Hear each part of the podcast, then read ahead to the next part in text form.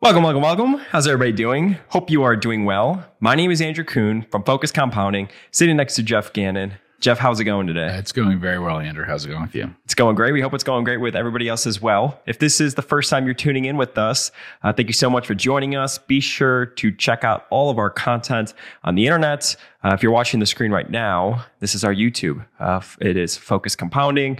Uh, we have Focus Compounding the website. We have my Twitter. We have YouTube. And then, of course, we have the podcast.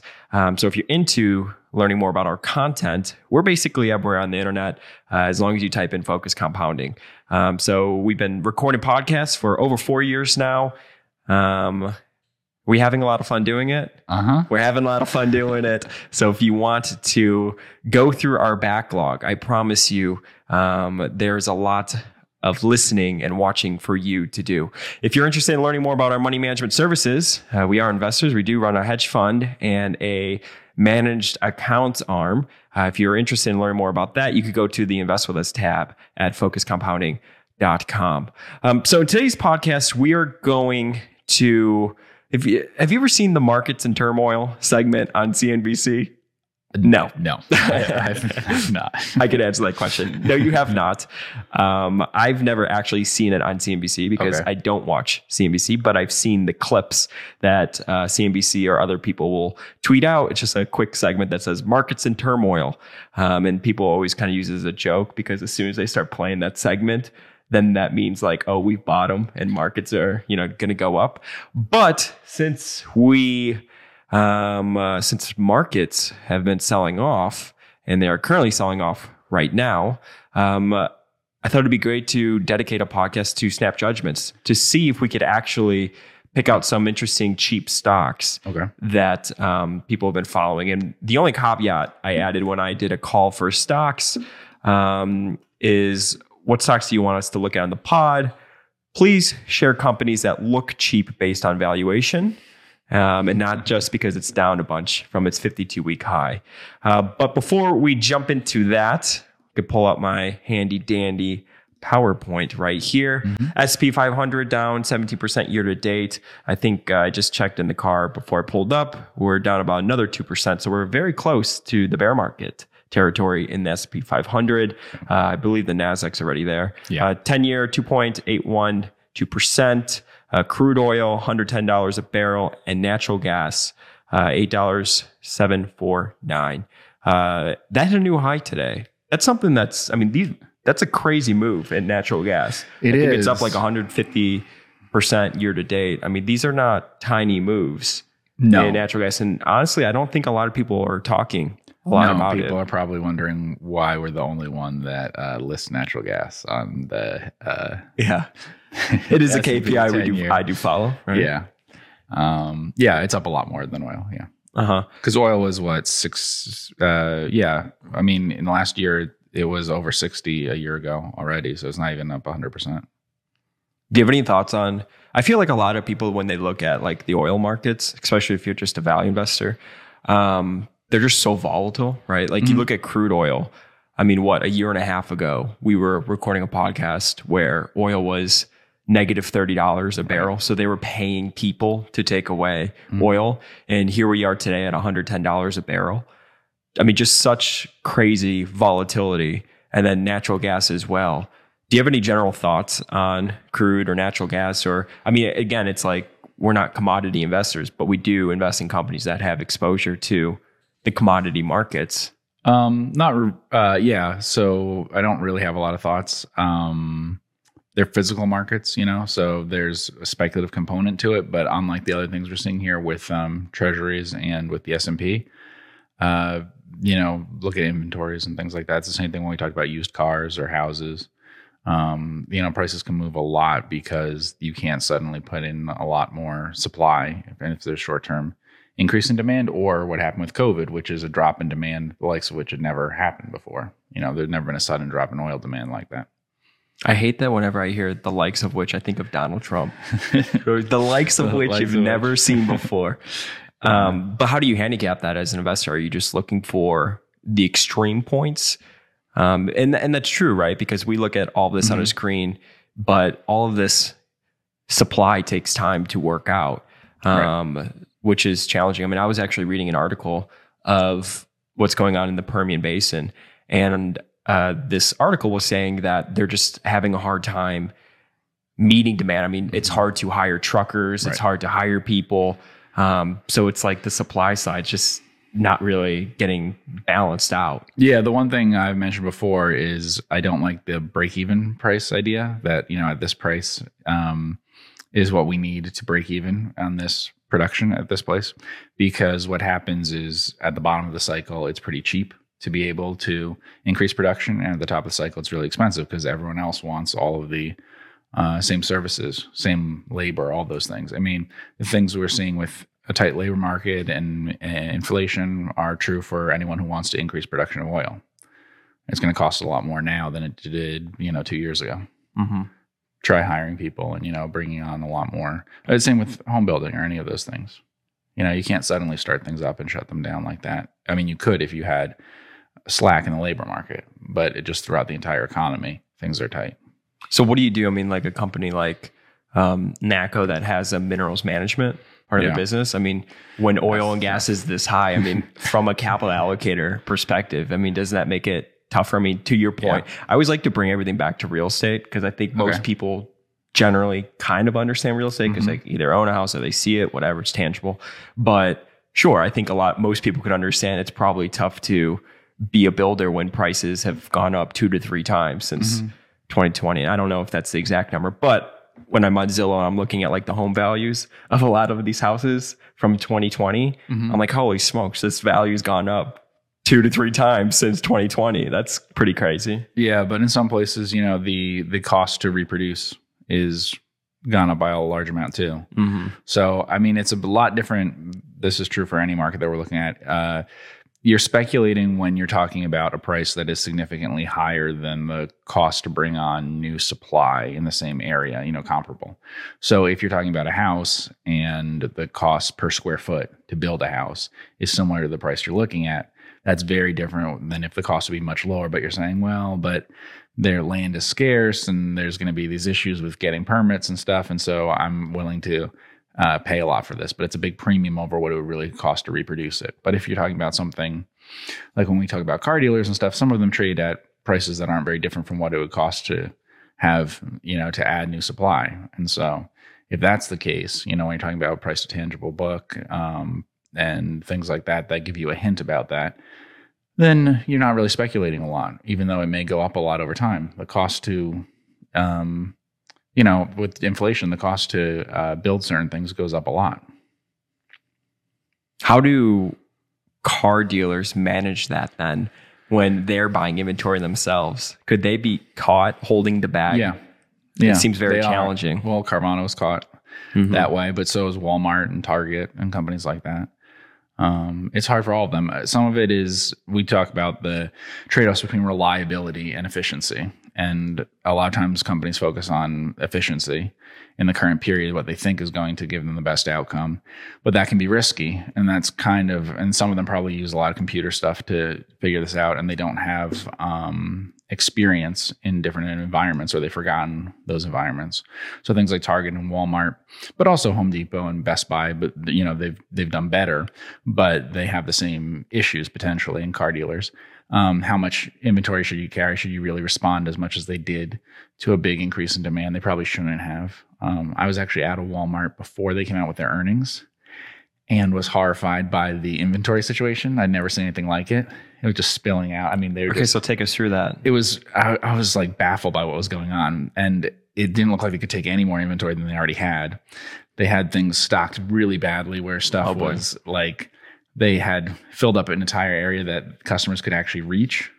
And so they had different um, flavors and, and different, uh, you know, slightly different brand things with the SKUs that are a little less popular that are just stacked up higher because they couldn't even get all the product out there to have, you know, facings for everything Mm-hmm. um, so many new employees.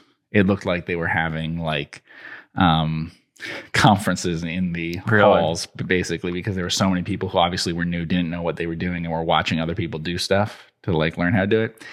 And so I'm there, and it's closing, And uh, so I see all this and I'm horrified by it. And then they've got like five giant trucks they're pulling in to like bring more stuff out. Oh boy. Yeah. So, but that's one Walmart and everything. But that w- I'd never seen it like that. And But- of course, in the there was a point in COVID where I saw. Um, I don't remember being a Walmart, but I saw some Target and stuff that were completely understocked with things to the point that they're being wiped out. You know, in the first few weeks of people hoarding stuff, it was bad. So you know, they have to deal with each of those problems. So they made a mistake. You know? Mhm. And I mean, news came out that Amazon there they have like a hiring freeze, and I think they're going to lay off people. They have and, too much warehouse space. and yeah, they're get, they're trying to get out of their warehouse space. And yeah. we've talked about that. That's the biggest fear we have when looking at these companies is just projecting certain things that's going on today into the future. That's what makes all of this so freaking hard. Um, Yeah, and I think they're more responsive than ever. These companies, Amazon, Walmart, ones like that, to trends that they see, and they over they leaned into those trends too much instead of using some common sense about what was happening with COVID. And always they're afraid of losing sales, so they'd rather um, have problems with too much inventory than to uh, lose market share. You know, and but it was obviously it's going to be a problem for them. yeah, Target, um, they reported this past week, and I did have it up on the screen, but um, you know, they basically said that demand from uh, customer shopping and stuff like that is kind of waning. You know, a lot of people gave Shaquille O'Neal crap or flack because he said that with gas prices high, you know, the typical person's gonna not spend as much on these other things like a Target and Walmart and stuff like that. People thought it was a joke when he was talking about it, like his logic by the whole thing. But I mean, it's actually true, right? When gas prices, I mean, I saw in California uh, a picture, seven dollars, over seven dollars per Mhm. gallon, and where we live, which probably will have the cheaper Yeah. um, uh, uh, price per gallon, is like you know 4 Mhm. high fours. I don't think we've crossed the five dollar a barrel yet, but or per gallon. But it's just crazy. I mean, if the Fed wanted stuff to slow down, the market to slow down, I definitely feel like that's going on right now in the market. The amount of wealth that's come out of the stock market, the amount of wealth that's come out of crypto, the excess, and all those sorts of things, we're seeing it play out day by day in the market. So it's been kind of interesting to see. Did you uh, do you have any thoughts on like Target or Walmart or anything like that? Was that just sort of a soft sign that you saw uh, from just being a normal customer? Well, reading their um, statements that they put out around earnings, so these are quotes from earnings call transcripts and things like that. Um, it'll be interesting if things slow down significantly and inflation gets under control. Then they'll be okay, but they're not shifting as much as you might think in terms of their approach. Um, you know, if you think about the actual real volumes that they're doing, they were really weak and they probably needed higher prices and less increases in certain expenses than what they had. Um, I think they've grown for a long time by trying to have key prices really low compared to their competition, and uh, that we'll see how that goes. But they could run, but certain business models like Walmart and Target could run into some real problems if they don't, and, and some dollar stores and stuff like that if they don't kind of adjust to what's happening now. Because people who are at these companies uh, have had entire careers where they didn't have experience with what it was like in the early days of Walmart, um, where inflation was a lot different. So, and especially because these companies source a lot of stuff from China, where there's more deflation in the products coming in than there is in other parts of the economy. There's not historically there hasn't been as much inflation in what's sold at Walmart and Target as there is in the economy overall, like services stuff, sticky inflation that I talk about all the time. That that stuff always ran higher. Um, so it's kind of part of their strategy to keep a very tight focus on not increasing prices. And would you like to see them increase prices if you were an investor I think looking at Walmart? Clearly, increasing prices would have helped Mhm. um, because I think they may not have understood the elasticity of demand in the face of price increases. It's likely that if they had increased prices, they wouldn't have hurt demand as much as they thought they would have. That de- that keeping prices low in real terms didn't drive actual increased demand by much at all. Can There's you very explain little that? evidence. Less, like what, what that means for people that aren't So so far with the a lot of these companies that have reported, I'm seeing very little evidence that people are responsive to price changes. So um, increasing or decreasing the price on an item by five percent probably is not driving significant changes in the amount of sales that you're getting. So, for instance, cutting something by five percent doesn't seem to be driving much in the way of increasing your sales, but also raising prices might not hurt you that way. Um, so you, it's important to know that number more than anything else. That's really the number that you should be focusing on with any business in terms of your pricing. Many businesses don't focus on that and have other ways of thinking about pricing, but that's ultimately what you want to worry about. Um, you know, so for instance, as an example, um, let's say you have a chain of gas stations and you really make your money on the uh, convenience store aspect of it, right? Mm-hmm. So people think that higher gas prices are good for you, but they're actually bad for you because the total volume that you'll sell will be lower because gas prices are up. When that happens, you actually get lower traffic through your stores. And if gas prices are up and nothing else is up, when that happens, it actually is bad for um, the location. And that's because of the elasticity of demand. There is some responsiveness. It's not very big with gas, but there's some, um, which means that people consume a little less gas when the price is higher. And if you're not making a profit on that, then it causes you a problem. And some places have gas as one of the ways to draw people in. Mm-hmm. So you would like to see? I mean, we we spoke about through COVID. There was a few companies where they were just experiencing so much demand, and you always said to me they should just raise their prices if demand is killing them right well, now. Disney understood this with their hotels and Yeah. stuff. Yeah, they raised prices. Mhm. And I think they were right to do it. Um, because they didn't want to cause demand to drop so much at their domestic parks. So then, what do you do when demand starts to slow down? Do you reduce your prices? No, you so- just keep it right there. Well, you might reduce them, but what you need to do is think about how the responsiveness is. Hotels ran into this in the early days of COVID. Their models would tell them to cut prices, but there's a point where they realized airlines do. But hotels realized that cutting your prices beyond a certain point is doing absolutely nothing because the reason people aren't going is because they're not traveling. They're not going to be there anyway. They're worried about COVID in that area, whatever. It is not because you can entice them with having a room rate that's $50 instead of $150 in normal times you can adjust that so that you know how much occupancy you can drive but that may not be the case in some other situations. And i think what walmart and target probably didn't realize is that their lack of real demand has to do with people being exhausted in terms of real units purchased. So it's not that you're not buying a big screen tv or recliner or whatever because the price is wrong on it. It may be because you bought it last year and that's very important to understand things like used cars. Um, you know, there for cars generally, there hasn't been. We talk about like bubbles and things and stuff like that. There hasn't been much of that. So there's been a huge increase in prices, but it won't really change much the trajectory of people's car purchases in the future, as much as you might think, because it's not like you built a lot of cars and actually gave um, took up more supply that will have an effect in future years. Um, you didn't at all in, in a lot of countries. So, like the US, UK, places like that, it, it really hasn't shifted expectations in my mind for what car sales will be three or five years out. Whereas, like in the housing bubble, you actually built a lot of houses. So that changes things a lot. That's a very hard overhang to deal with if you literally have too many houses in some places. But we're not running into that with too many cars in some places, really. So it's important to um, keep in mind that sort of thing that an oversupply, which is a very bad situation, is different than just a price going up a lot and then coming down. That can have some big short term effects. Um, we talked about a little bit with housing, with increased mortgage rates and things like that. But the bigger issue is like if you see an increase in um, in the actual supply of homes newly built in some areas, that's a thing that takes longer to work through. You know, and the opposite of that, having low inventory, yeah. is going to Yeah. take a long time to work through we, as well. We talked about reading the Daily Shot, that email. Yep. Yeah.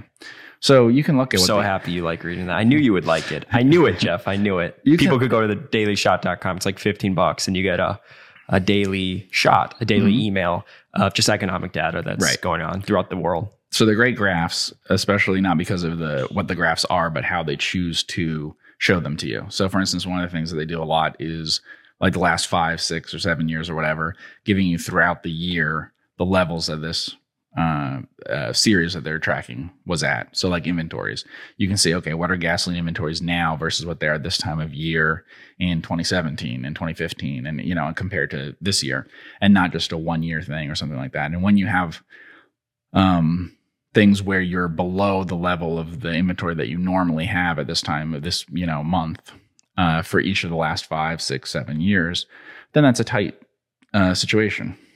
Right now, Mhm. some things can change. Like for instance, in gasoline, there is some changes to conservation and things like that. So if you have a much higher price but the same inventory level, that means you might get through uh, in the future better than you had before because you're actually getting demand destruction, right? By um, having so much higher prices.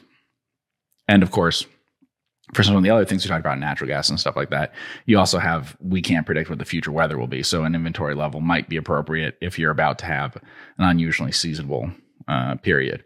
Uh, whereas it's not good if you have a low inventory level and then you have an unusually uh, hot period or cold period of whatever it is that you would have a lot of demand for um, heating, right? Mm-hmm. So there's always those factors. Um, but I think Walmart and Target are good examples of places that we know the lot was sold. You know, the extreme example is like a Peloton or something, right? Mhm. We talk about that. But a lot of stuff sold at Walmart and Target, and they should know this about what they're selling and what they're not selling, um, is stuff that people don't need to repeat purchase in future periods and can put off. They're more durable items.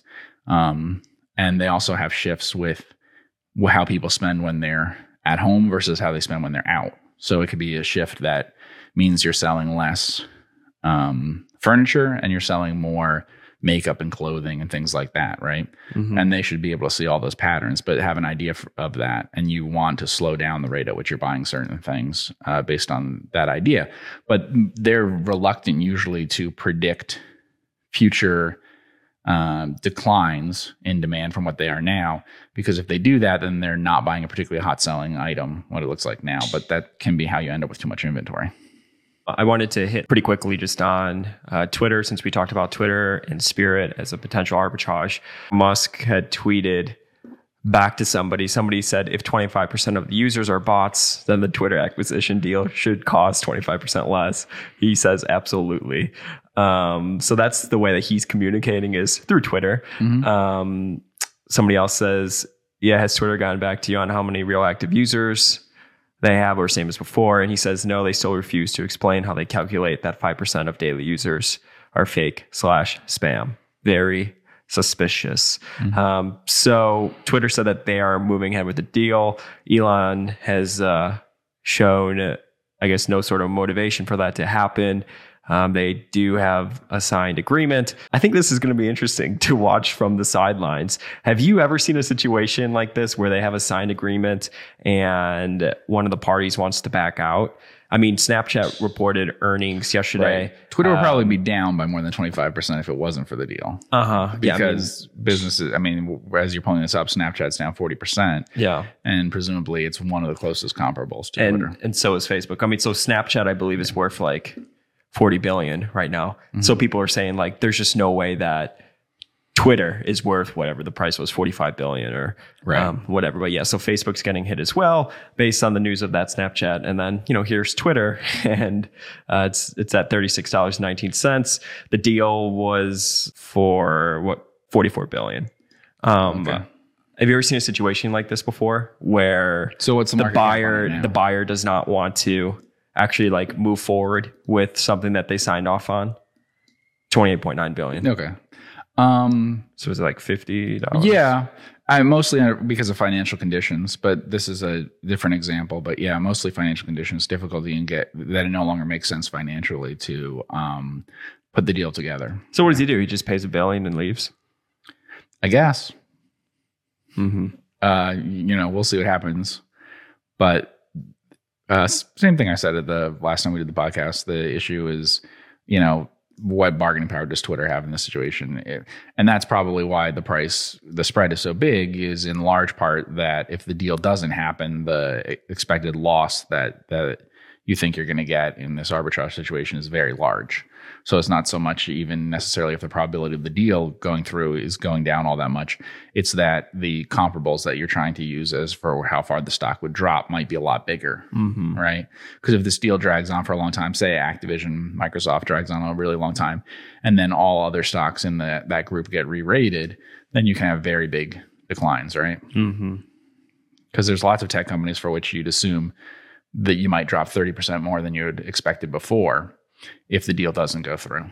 So that's not totally illogical that you could have such big spreads because it's it's the magnitude of the loss Uh, not so much the probability that the deal won't go through. Although here, there's obviously real doubt about the deal going through too, because he may not want to do it if he's paying a really inflated price for it. Um, okay, let's jump into it. Um, uh, pull up QuickFS markets. Like I said, are off about twenty percent year to date.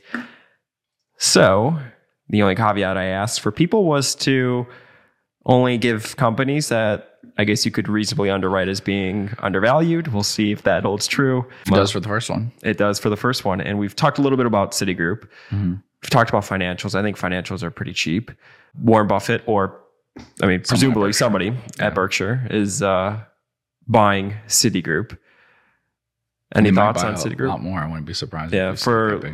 Price earnings, 5.6 times. Price to book, 0.5 times. Return on equity, 10 year median returns of 6.8%.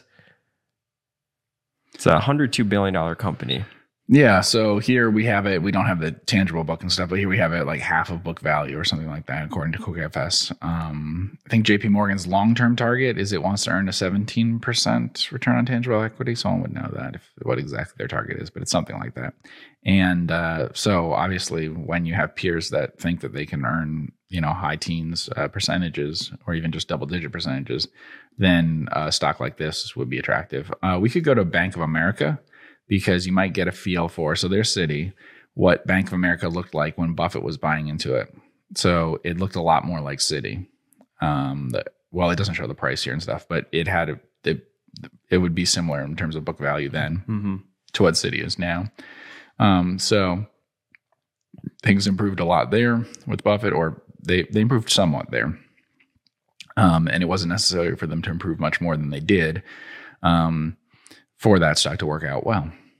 So you have a sort of similar situation. I don't know if uh, I wouldn't say the Citi's franchise in the U.S. is anywhere near as good as Bank of America's, but it's so much cheaper than than peers. Mm-hmm. Do you like JP Morgan?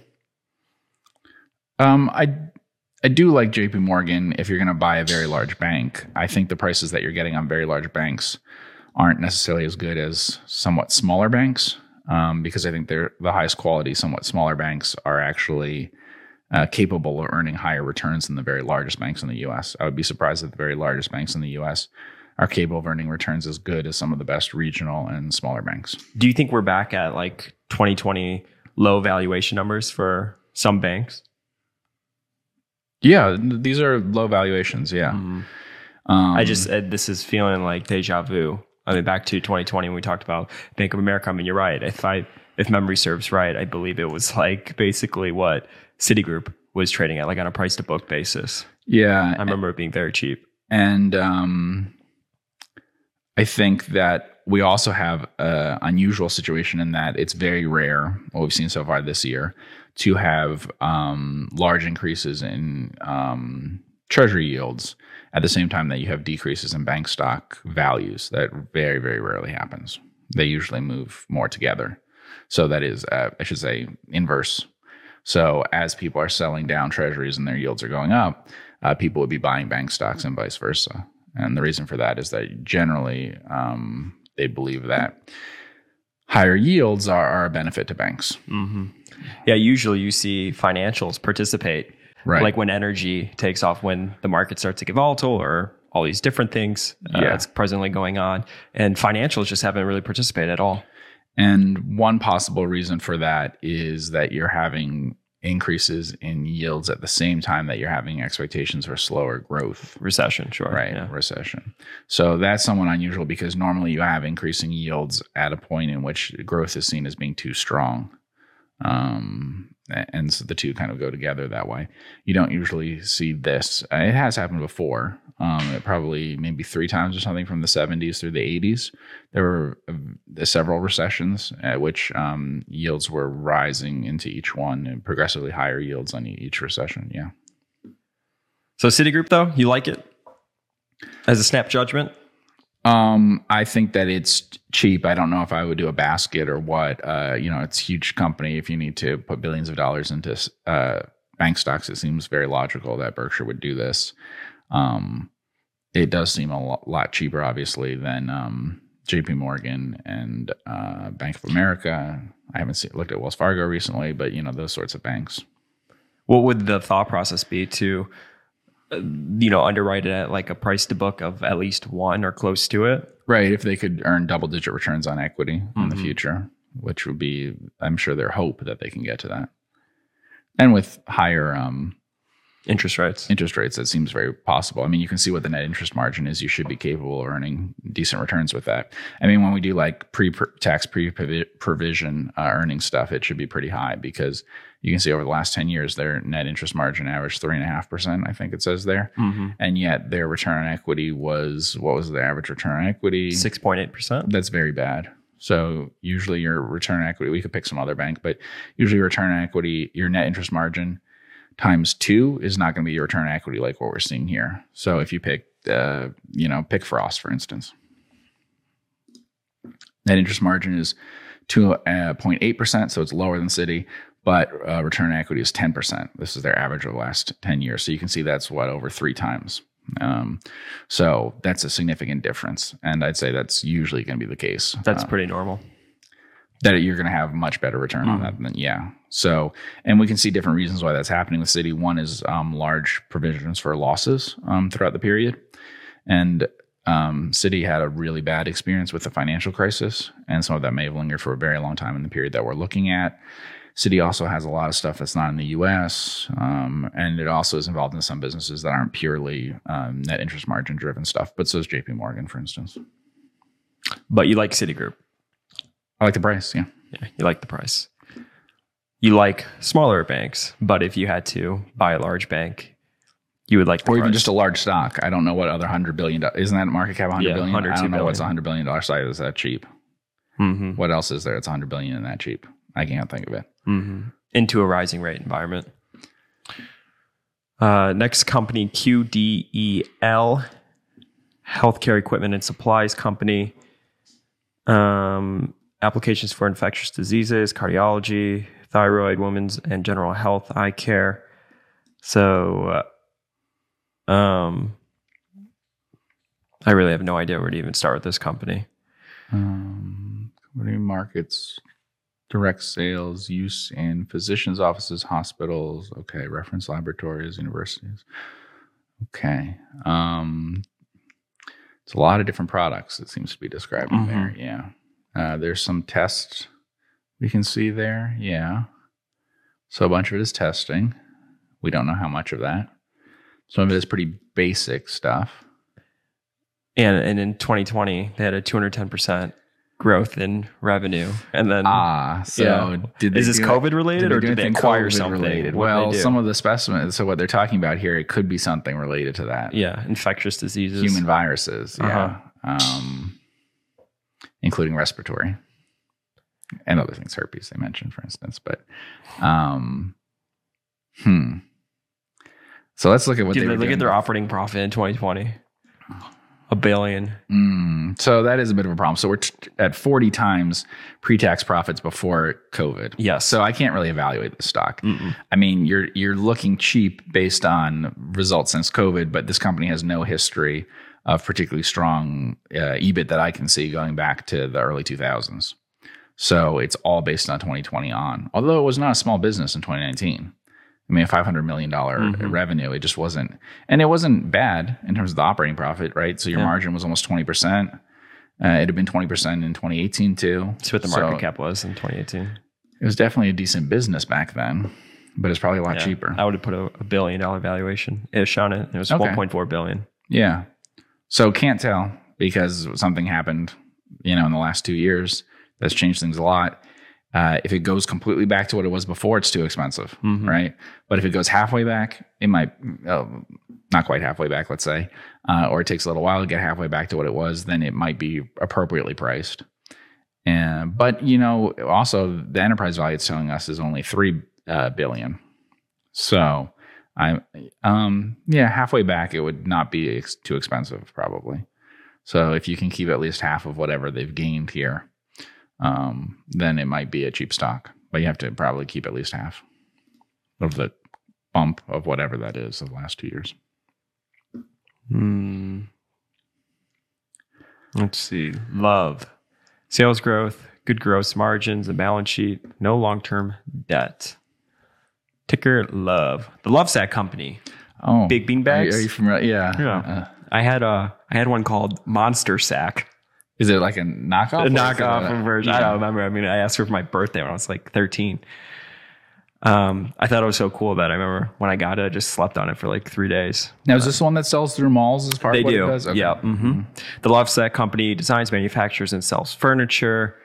Um, actually, the one in Frisco Mhm. has a Lovesac Okay. retail operation. Stonebriar? Stonebriar. Yeah. Mhm. As of January 30th, 2022, the company operated 146 showrooms uh, and markets its products primarily through lovesac.com, Mm-hmm.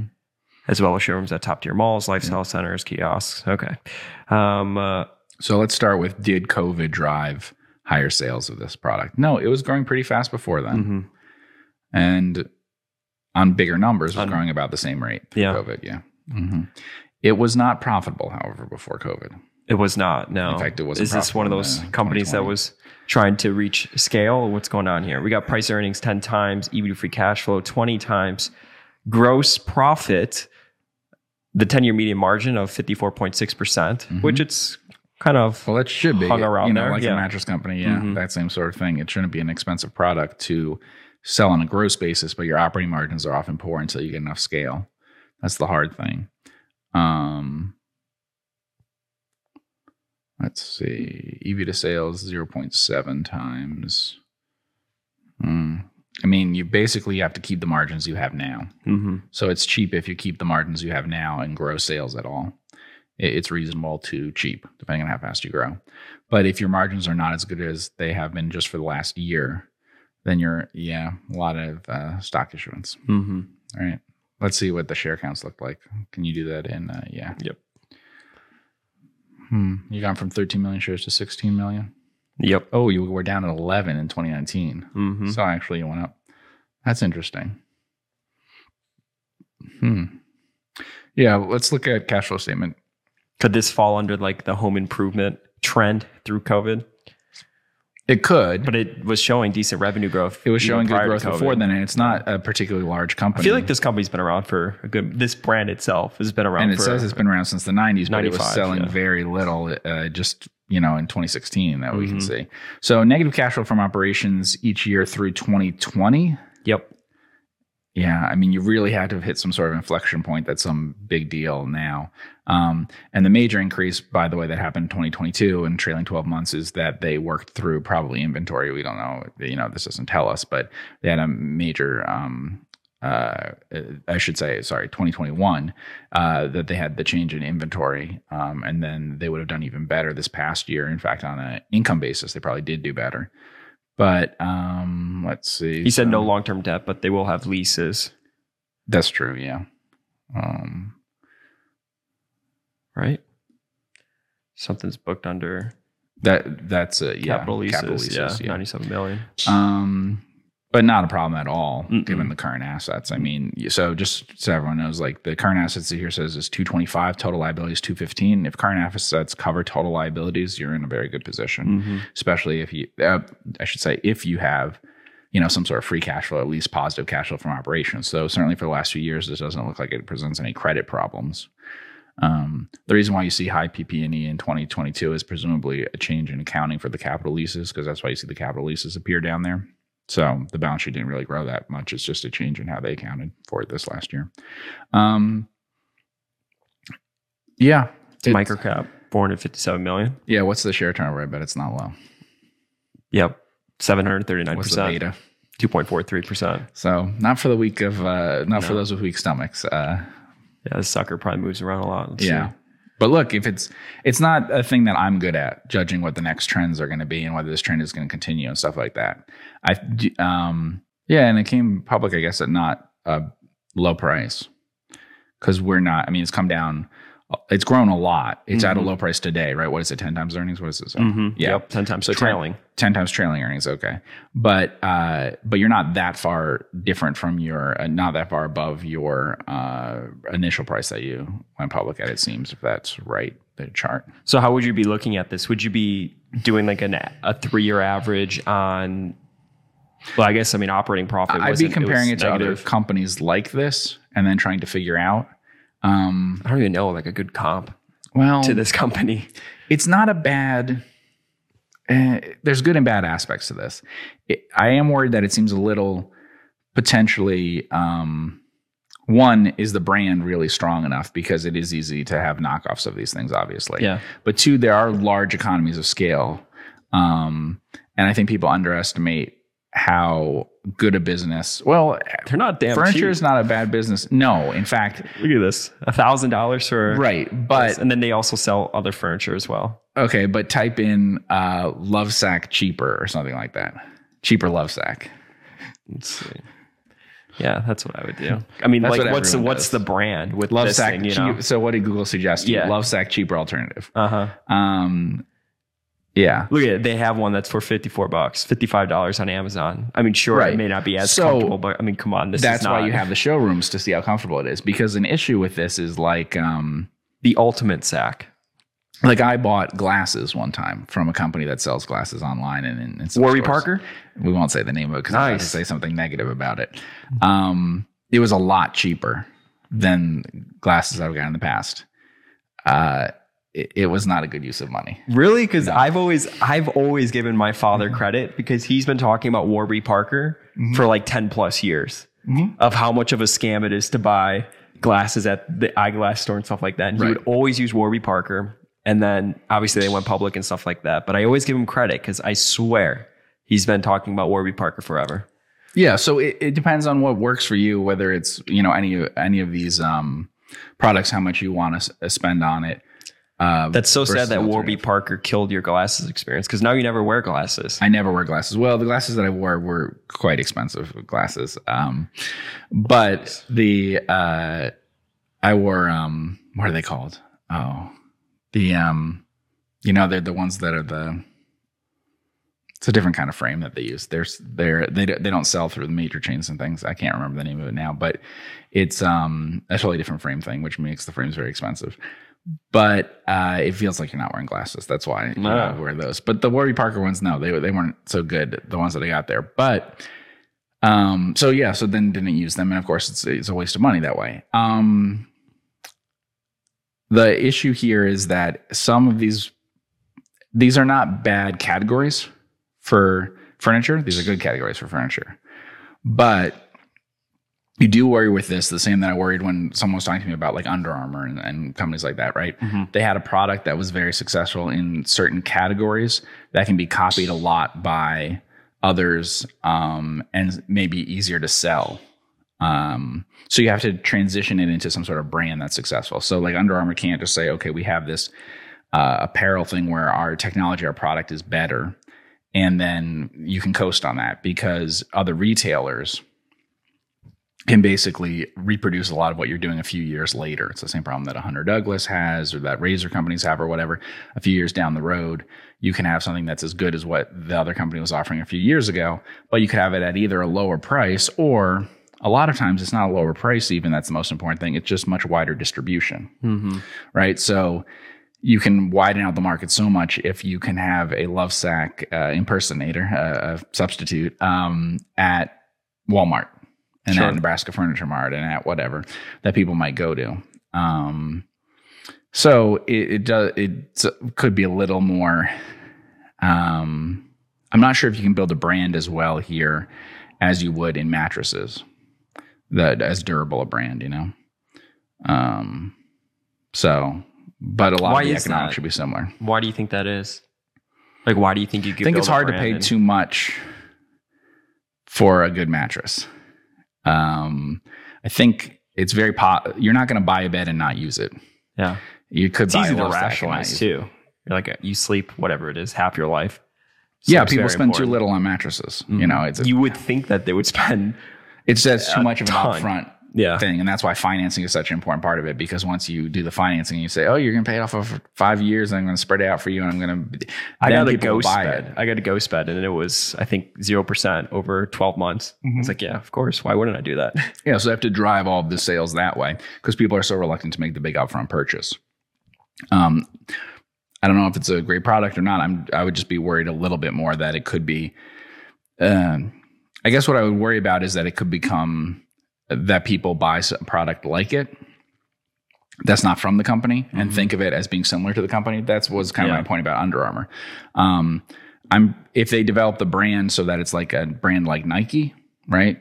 Then you can have a lot of success on the basis of the brand. But a lot of times, I think they just mean certain athletic wear that is in the style of Under Armour, uh, and that they lost a lot of sales to that at different places. Um, that it had a lot of the same features, and I think you know that's obviously possible here. Yeah, look at the the knockoffs. I mean, 289 bucks.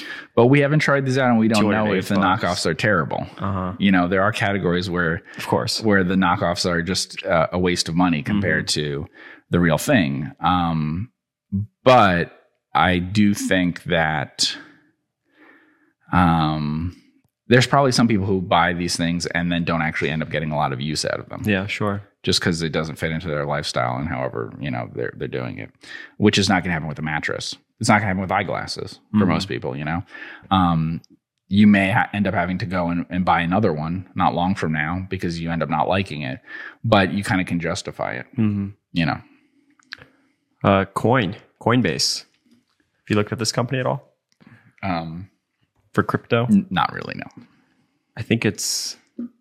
Let's see I'm right more I'll- familiar with the stock than the company probably. yeah, a lot of people talk about it because it's trading on a TTM basis very low. hmm But I think it made going to be different in the future, though. yeah, that because if I remember, they're right, raising capital. Yeah, what I remember that concerned me about this company, and, and this is, I really don't know this company well. There was some absolutely stunning number of people that they had hired during the year that were, uh, like just in the last year or something. Like the number of employees at this company was very surprising to me. Can you find the number of employees? Do you think Yeah, somewhere? let's see if it's If on. it hasn't updated. Yeah, uh, it's not going to tell us there. I don't think. No. Well, look at that share turnover. yeah, that's crazy. Yeah, so it's turning over. It shares ten. Uh, The 10 C, times a year. the CEO, he bought recently bought a, like a hundred million dollar house in California. oh, really? Yeah, one hundred million dollars. Well, you, I mean, if you got some stock in the company, right, and if you're able to sell some stock, which I Yeah. don't know, that that's how he funded it, but um, so we can look at a lot of their their. because this was once a very large market cap stock, right? Oh yeah, yeah. I mean, it, let's see what it's at right now. It is seventeen billion, and it came public at three hundred dollars a share ish. okay, so it was you know and we're at sixty six six dollars. times this. Yeah, it was Yeah. more than six times this. Yeah. Let's see. Number of employees. I was surprised by how many uh, uh, employees they seem to have added within just the last year or so. Um, I mean, it's hard too when um, crypto is completely, not completely, but it's definitely. yeah, so hiring. Oh, here we go. This is what I was talking about. Expansion. Okay, so I'll read it. During the first quarter of 2022, we made good progress on our product development, highlighted by the beta launch of Coinbase NFT in April 2022, growing adoption of Coinbase Wallet, expansion of our staking offering through the addition of Cardano, and hiring over 1,200 full time employees who help us build the future of crypto. So they hired 1,200 additional people in the first quarter of 2022. Right. That's one quarter. Holy smokes. That's what I, I meant. So it's it is an incredibly profitable company, or it was. Um, if there's like quarterly numbers, they made an incredible amount in one quarter for a company this early in its history. Um, but I was alarmed by the increase in expenses, uh, like in terms of just hiring a lot of employees. You know, we were talking about, you know, does Amazon have too many employees or too much warehouse space or whatever? This okay. This says we have significantly expanded our operations in recent years, both in terms of employee headcount as well as the number of customers. For example, we have grown from 1,249 employees as of December 31st, 2020 to 3,730 employees. Right. So As of December 31st, 2021. And then they just They're- expanded they're again. expanding again. Yeah. So even if we just use the one year Oof. number, that means that almost two out of every three employees are new within the last year, right? And it's more than that because we know they hired even more after that point. So a huge percentage, it was kind of like what I was saying about the Walmart thing. Like it just seemed at that Walmart that every employee was new. And that's because there's lots of churn and all the quitting and all that kind of stuff, I'm sure. But this is an extreme example of that. This is what it looks like at some startup. But the scale of it is huge. I mean, when you're in the early stages of some startup, okay, we had, you know, you go from having five employees to 15 or something. Mhm. But this is going from having 1,300 to over 4,000, you know, now that we know the latest numbers is closer to 5,000. Um, that just seems like uh, the possibility is there for uh, contraction in the margin and all that kind of stuff for even, uh, and we know also like thing there's been some negative changes on the other side of the business but even putting that aside like in the crypto market. yeah, general. yeah. but even putting that aside this didn't sound to me like a company that was ready for a big decline in their market right ready to survive it and um, to come out on the other side.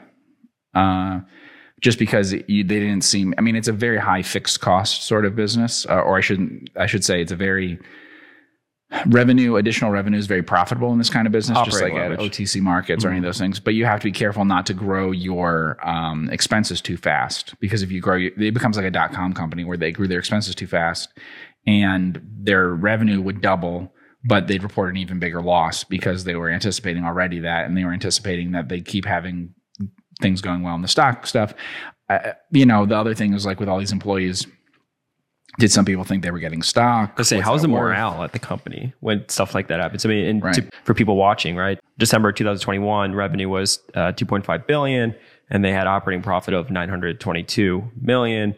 Um, and then when you know operating leverage works the other way as well, um, in March they posted 1.1 billion of revenue and an operating profit loss of 554 million.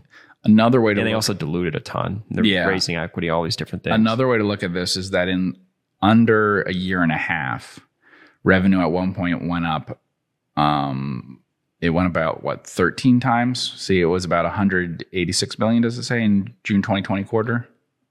Uh, where are we at? June 2020. 2020. Yeah, 186 million. But then December 2021, this is a quarterly number. It was at 2.5 billion. Yeah. Uh, so, you know, that's that's a big increase. It's a probably a bigger increase than the increase in the number of uh, employees and all that. And ac- and you can see it drops down beautifully to gross profit as there's little contraction in the um, the gross margin. It was still eighty percent or something then. But I, I obviously can't make any judgment on a company that can increase ten times or more in revenue in a period of like a year or two. The gr- it's just how do you even manage a company that's growing that fast? and you know all your employees are new all the time and and all of that And how do you have any idea of what your expenses are going to be and how bad your cash burn is going to be we could look at a cash flow statement to get some idea but i think we're going to see very different quarterly yeah um, cash uh, generation so you know you went from uh, you- let's just take the last three quarters for instance. You generate 300 million in cash flow from operations most of which was actually taken up by stock comp uh, but that's fine. Um, so it, putting that aside as if you could just issue stock um, you generated you know 300 million. That then increases to almost 3 billion. Quarter over quarter. Right quarter over quarter Not we're not talking year over year No, or no. whatever. Quarter over quarter. quarter over quarter Good lord. and then um, so a move, you know, a move in a quarter that is bigger than what 95% of companies experience in a decade. Right. That, that's what we're talking about. And then a move in the opposite direction, which also fits that, which is then we go for cash flow from operations goes negative 830 million uh, in the most recent one. And I don't know how you manage a company like that. It just seems very difficult to manage. And it was sort of like what we're talking about with Peloton and all of that. It, you know, are you prepared when there is a downturn or something um, for that downturn? We talked about over the counter markets, which is, you know, the extremely mild version of this. But I mentioned a little bit in that, you know, it's, it's in their release um, where they talk about their earnings and everything. It, it doesn't really show up in the quarterly results if you just look on QuickFS. But we had talked for a while about this non professional user growth in the business, which is not the biggest part of the business really, but it grew very rapidly during um, the COVID stock craze for over the counter things and all sorts of different things and just like rapid trading of things and all that. And a lot of people probably hadn't been trading stocks a lot previously. And I they were down 50% in terms of number of users of that, right? Mm-hmm. Yep. Yeah. The professionals are never going to change by 50% like that. Um, But we didn't underwrite that going forward as being like a normalized thing. no, what I'm saying though is their earnings were about the same with a 50% drop in one part of the business. Yeah. Mm-hmm. Right. 50% drop in terms of like The there was a boom. mania. You're right. Yeah. Speculative mania drove some higher earnings, But when that speculative boom, the first part, now there'll be more. There's more to come yet because we haven't seen them report all the periods where the speculative part has declined. But for instance, yeah, you can see there, there they reported revenue growth they shrank one percent, right? Mm-hmm. And um, operating margin declined from 42% to 34%. Um, you had a decrease in earnings, but year over year, the decrease in earnings was not very Not big. like Coinbase. yeah, it was about the Especially not same. in cash flow basis. Yeah. So you had barely any any change that way, um, with a huge decline in that. What I'm saying is that a different business model has a similar decline, and Coinbase presumably will be larger than that. But let's say that wasn't true. Um, it can have sudden declines in, in revenue, obviously. I mean, so if you were a bag holder in this company, I mean, they'll never see valuations. I mean, I don't want to say never say never, but I mean, need if things are normal, yeah, but if things are normal, I mean, 10 years, 15 years, 20 years. My initial thought when I was looking at this company was if you bought at the IPO, maybe you'll make your money back in 20 years. I I mean, what are you betting on another I speculative mania? on, to be honest, I think it's unlikely. We don't I want to said get maybe. into all I the said market dynamics, but it's very possible this company will burn cash and never generate profits again. Because that's the issue when I talk about over the counter markets versus other things. Over the counter markets, if there had been significant competition, it's not, oh, that will slow down your growth. It's that you would no longer be the only market for everyone to use. And it would shift. You become the MySpace to Facebook. Mhm. It's not, oh, MySpace grew a little bit slower. It's that it imploded. Um, and, and that's going to be the case in a lot of these sorts of things. That's why you were earning such ridiculous profits in some periods. Um, if you become the place, uh, it's a winner takes all sort of usually in these businesses, winner takes all sort of advantage that you have. And sometimes the speculative mania can fuel an initial advantage that you get that you can then maintain in future periods. But actually, I think we've talked about this before, uh, just last week uh, too rapid a growth in certain markets is a problem because it invites too much competition, too much potential for fragmentation, and actually a more consolidated situation will be better for you longer term. If your market had been growing slowly and you have the sort of advantage that a stock exchange has or something, most of the stock exchanges in the world, for instance, and commodity exchanges, they had fairly slow growth fueling them, and they at times benefited from big speculative um, advantages. But you wouldn't have wanted to found a stock exchange in 1995 that was going to be all tech stocks and things. Yes, you would have made a lot of money for a while, but you would have invited too much competition.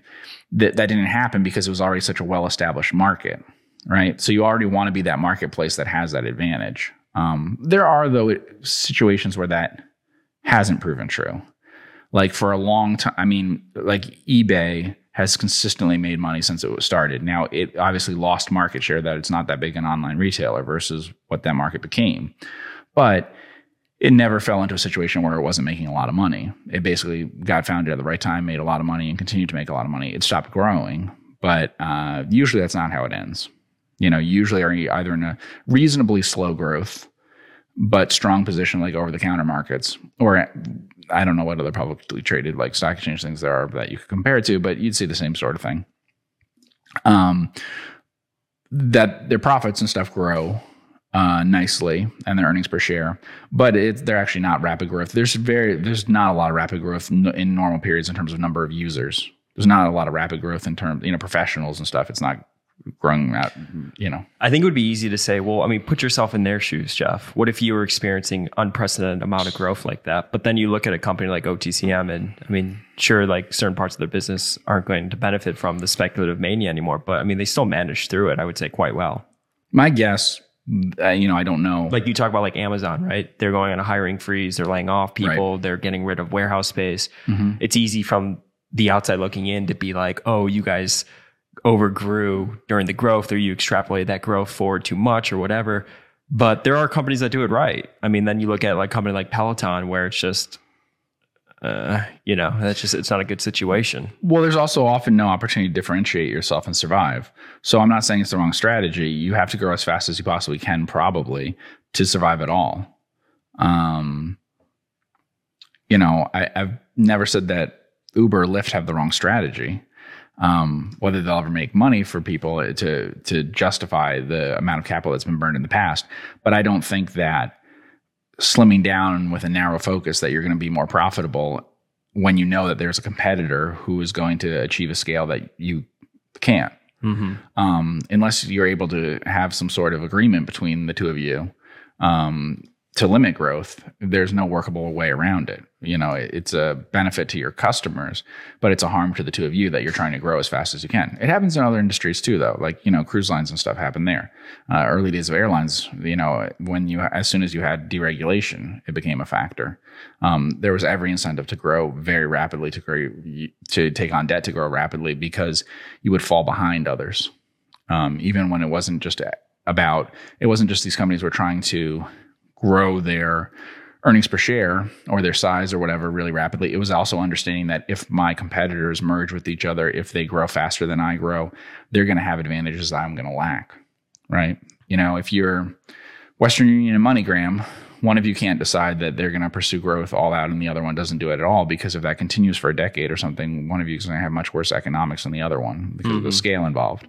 Same thing here. There can't be a hundred different. Um, uh, there there aren't going to be a lot of different beneficiaries of the crypto stuff if if you're doing the same exact thing. Now there might be other functions that you can provide, and I don't know a lot about that because I don't know enough about crypto, but there may be specialized functions of doing different kinds of things, but um, you're not going to see a lot of it, it is the kind of thing that ends up with a winner takes all type situation. Mm-hmm. It doesn't look tremendously expensive. Um, it's just that I don't when something's not durable, you don't know. You know, um, if we see EV to sales is two, for instance, right, Mm-hmm. and the operating margin, of course, would be twenty percent or higher with a successful business model. So there's no doubt that it's cheap if it was able to maintain anywhere near the same level of revenue.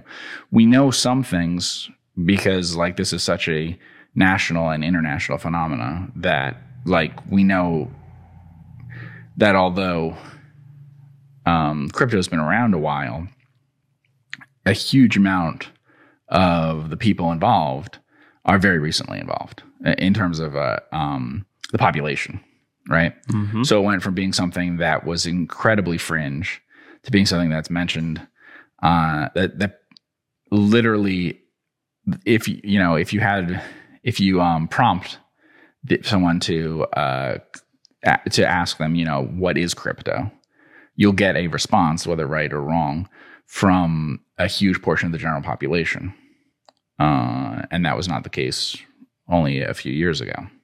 So that's a really tough development. Mhm. It's probably just like it's the market growth is too rapid, and when you have really rapid market growth, you tend to have extinction of almost all the companies involved. If someone survives and makes a lot of money, but if but m- the failure rate is close to 100 percent, you know, mo most of them all fail.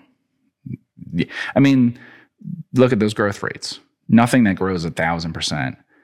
Um, Yeah, it's insane. yeah, nothing that's growing its revenue by a thousand percent um, for any period of time. It is a market that Is a monopoly? I mean, it's not a mar- there, there are no. Uh, it's not easy to have a lot of survivors when you have that kind of thing happening. And also notice that you went in terms of the problem with this is like buying it now and then thinking, well, if I'm right, then I'll stick with it, and if I'm wrong, I'll get out at the first sign that I've changed my uh, opinion on it. Um, it went from growing at 300 percent to shrinking by 35 percent. Right Mm-hmm. well, there wasn't a lot of hint about a slowdown. No. Yeah. so it's something crazy. that you have to watch every week and say, okay, I'm going to predict what the next quarter is going to be. Yeah. So who knows? But I, I'm not sure it's a company that's going to be in a great position to survive a downturn. Do you want to look at like balance sheet and stuff like that. Yeah.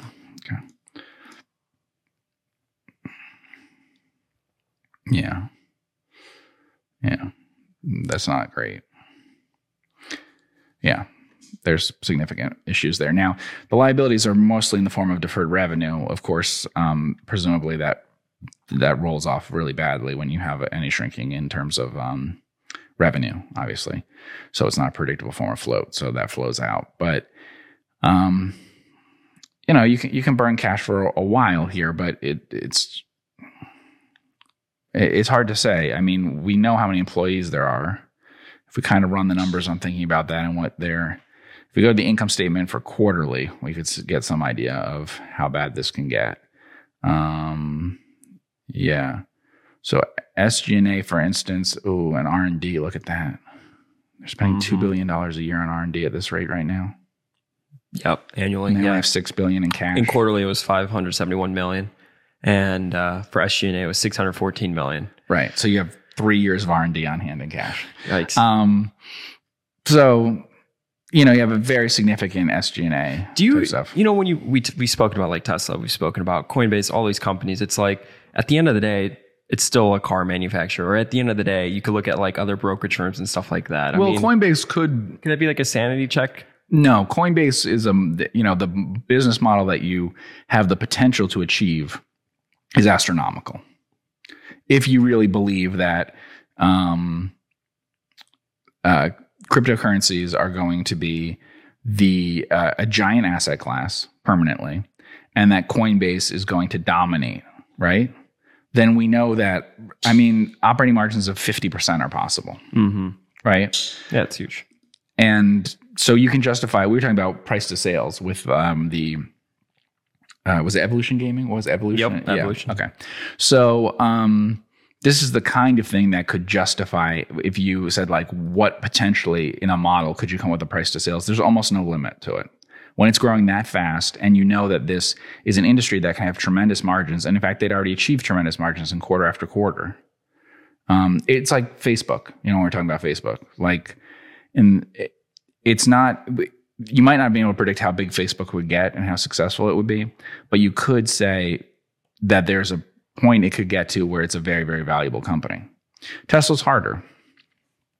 And i don't facebook and tesla aren't radically different um, valuations in the uh, market i mean they're radically different valuations i should say they're not radically different market caps and things like that but i think it would have been very a lot harder to come up with the idea that uh, Tesla was going to be valued like this in the market. Mm-hmm. Even if I told you what its results were going to be, it would be hard to come up with a model five, six, seven years ago that said, okay, here's what the numbers are going to be. What's it going to sell at? Yeah. You wouldn't have predicted that it was going to sell at these multiples, I think.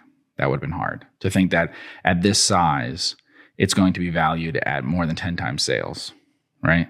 Which at the beginning of the year, valuation was way worse as well, or way higher. yeah, Toyota's not valued at 10 times sales, you know? So, and we're, we're at a size when we're talking about being comparable to really big car companies now, or we will be soon. Um, so that's really hard to um, come up with those price to sales type things. It doesn't mean they can't pivot and figure out some other business that's adjacent that makes them a lot of profit and stuff too. But um, because some others have done that, you know, Amazon and stuff. But hmm. yeah, I, I think Coinbase obviously had a very attractive story to tell in terms of like compared to other companies and what they did. You know, obviously that's that's true. I mean, we talk about over the counter markets, and obviously it's the potential and everything for them is a way better business, and that's a little tiny niche business. But you can see all around the world all these uh, businesses that are incredibly profitable. So it's sort of like fintech stuff that way. Like if you say there's some payment processing thing that's going to come big in the future, you can look at all the big ones now and say, look how profitable they are if we Mhm. achieve even bigger scale. So Frontdoor. Yep. Frontdoor. He says a little interesting since it's almost back at Yeah. the same price as during the post spin drop in late 2018. Price of sales 1.3, while HomeServe has received an offer from Brookfield valuing it at 2.8 times sales. Yeah. So I wrote up a Yeah. right, I did right above HomeServe, and I did actually look at Frontdoor recently because I looked at it when it spun off. Um, Frontdoor is in the same industry, different country, and and uh, somewhat different business model than HomeServe. But HomeServe is something that I I um, did do a lot of research on, and Frontdoor is something I looked at. I don't think front door's results have been great uh, since the spinoff in terms of compared to what I thought they might be capable of achieving. So that's tough.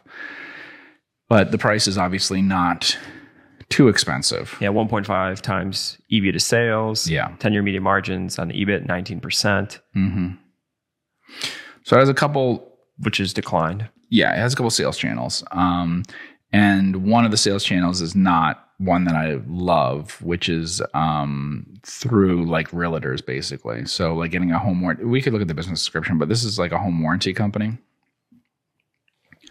So do they describe what is home service plans? Uh huh. Yeah. The company's home service plans cover the repair or replacement of principal components of approximately 20 home systems and appliances, including electrical, plumbing, water heaters, refrigerators, dishwashers. You get the point. The name that would be familiar to Americans watching cable TV and stuff like that would be American Home Shield. That's the name that they use when advertising directly to the homeowning public. Um, it is a business model I like. And so basically what you do is you pay for this warranty. So you get your warranty on your, you know, your refrigerator, your dishwasher, whatever. And then you're going to get, uh, pay a flat price, guaranteed sort of price for the service visit. Um, sort of like a deductible, same kind of idea if you were thinking of it as an insurance company. And um, you're going to have to pay that, let's say it's $50 or whatever for that visit. And then otherwise, all you do is you pay premiums. You don't have to pay different amounts based on um, the actual uh, parts and labor and stuff like that that you have, right? Uh, very attractive to market it to um, homeowners, especially uh, older people like it a lot, people on more fixed incomes and things like that, um, and to plan ahead for those sorts of things and to smooth out the expenses and that kind of thing. There's some things I like about it on the supply side, you know, so dealing with the um, uh, dealing with the repair people that you're going to have. I think there's some nice benefits there. And I think there can be good things in terms of improving retention. So I think there's good stuff there. On the other hand, with this industry generally, there's always going to be some complaints and that you're selling products that aren't necessary, right? But that's a typical thing of insurance type things. And this is effectively like an insurance company, although they don't really present themselves in this description, for instance, as an insurance company, but that's really what they're doing. Um, and so, you know, there's always a question of whether you're selling coverage and things that people don't need and, and how you're selling it. And so you always see a lot of critical coverage of companies like Frontdoor and uh, HomeServe. And HomeServe had trouble in the UK with a regulator and things like that. Um, so it's some, it's kind of like when we talk about the title insurance industry, mm-hmm. it has somewhat of a negative um, perception by the public, I'd say. Uh, you can see that gross margin is usually very stable, right? Yep, very stable. But operating margin is less stable right? So what does that tell you? Well, it's a volume based thing or mm, not a pricing thing? I don't know enough. I haven't been super impressed by the company since it was spun off. I feel like I think they could do better. Interesting, because looking at it, you would be, huh? I mean, revenue growth has been kind of in a I great wheelhouse. considered it when it spun off. Variance off. in margins yeah. has been decent. I think I like the business model the industry. They have a strong position in the industry, uh, maybe more than I like the organization at this point. And I don't want to be too critical about the organization. I'm, I'm, there's not stuff that we're talking about that I, I that's anything that they've done that I, um, in particular that is a uh, egregious. It's just that I feel like this could be there. I think there's possibility for better performance than what we've seen so far. I, I do think that. But that's happened with other companies before. There have been points where I've been like uh, felt that way about AGT or something like that. That I've liked their position in the industry and stuff, but I didn't always feel like they were um, necessarily making as much money in a given year as they were capable of. And you know, so you know that does happen. Um, I do feel this has a strong position in the industry. Would you ever look at this and take the buyout offer for HomeServe of whatever it was, like two times, and be like, "Huh, maybe Frontdoor at." One and a half times or 1.3 times price of sales is looking a little bit cheap. They're very, very similar business models. Mm-hmm. Very similar. Um, however, there are similarities, like I said, to insurance. The similarities to insurance are on the side of marketing stuff and um, customer acquisition costs and retention of customers and how you do that. There are aspects of home service business, for instance, that I liked a lot. Their business in certain countries and certain ways of doing it through partners that they had. Um, I do think that some of the stuff HomeServe did was smarter in terms of the affiliates they were working through and what they were doing. And I think in some cases they had really nice customer economics because of how strong the retention was. Um, you have to be careful to grow in the right kind of way with this sort of company or with any, like I said, like an insurance company, because customer acquisition costs versus your retention and lifetime value of the customer is very important. And uh, the there like i said there's multiple channels here and i don't think the economics are the same between those channels and i think there's different things they could do that could be more successful um, the big difference between them and HomeServe is how it's marketed. How does HomeServe market? Uh, affiliates. So HomeServe is focused, and they've even did things in the U.S. and stuff. So HomeServe is focused on, um, let's say you have a utility company, uh, like a water company is the best example. That's the best one you could sign up. But let's say you have your water company, right? Yep. You add on, so let's say ten dollars a month to your water bill as a option that you can check. It will be collected as part of that bill, and that's actually getting you coverage through HomeServe. But it's provided by your what you know is your local or national or whatever it is in those countries. They're usually much bigger in those countries. Um, utility, like a water company or gas. Uh, gas is another good one to do. Um, so it's connected in some way to plumbing, appliances, things like that. It's a regular bill you pay all the time. It makes it look smaller because it's a smaller fraction of the bill. It's also more invisible because it's like tacking something onto your monthly mortgage payment or something. It helps with that a lot. Um, whereas marketing by trying to approach people through, say, advertising, like I was saying, like American Home Shield or something like that. I mean, that might be something that like runs ads on Fox News or something like that.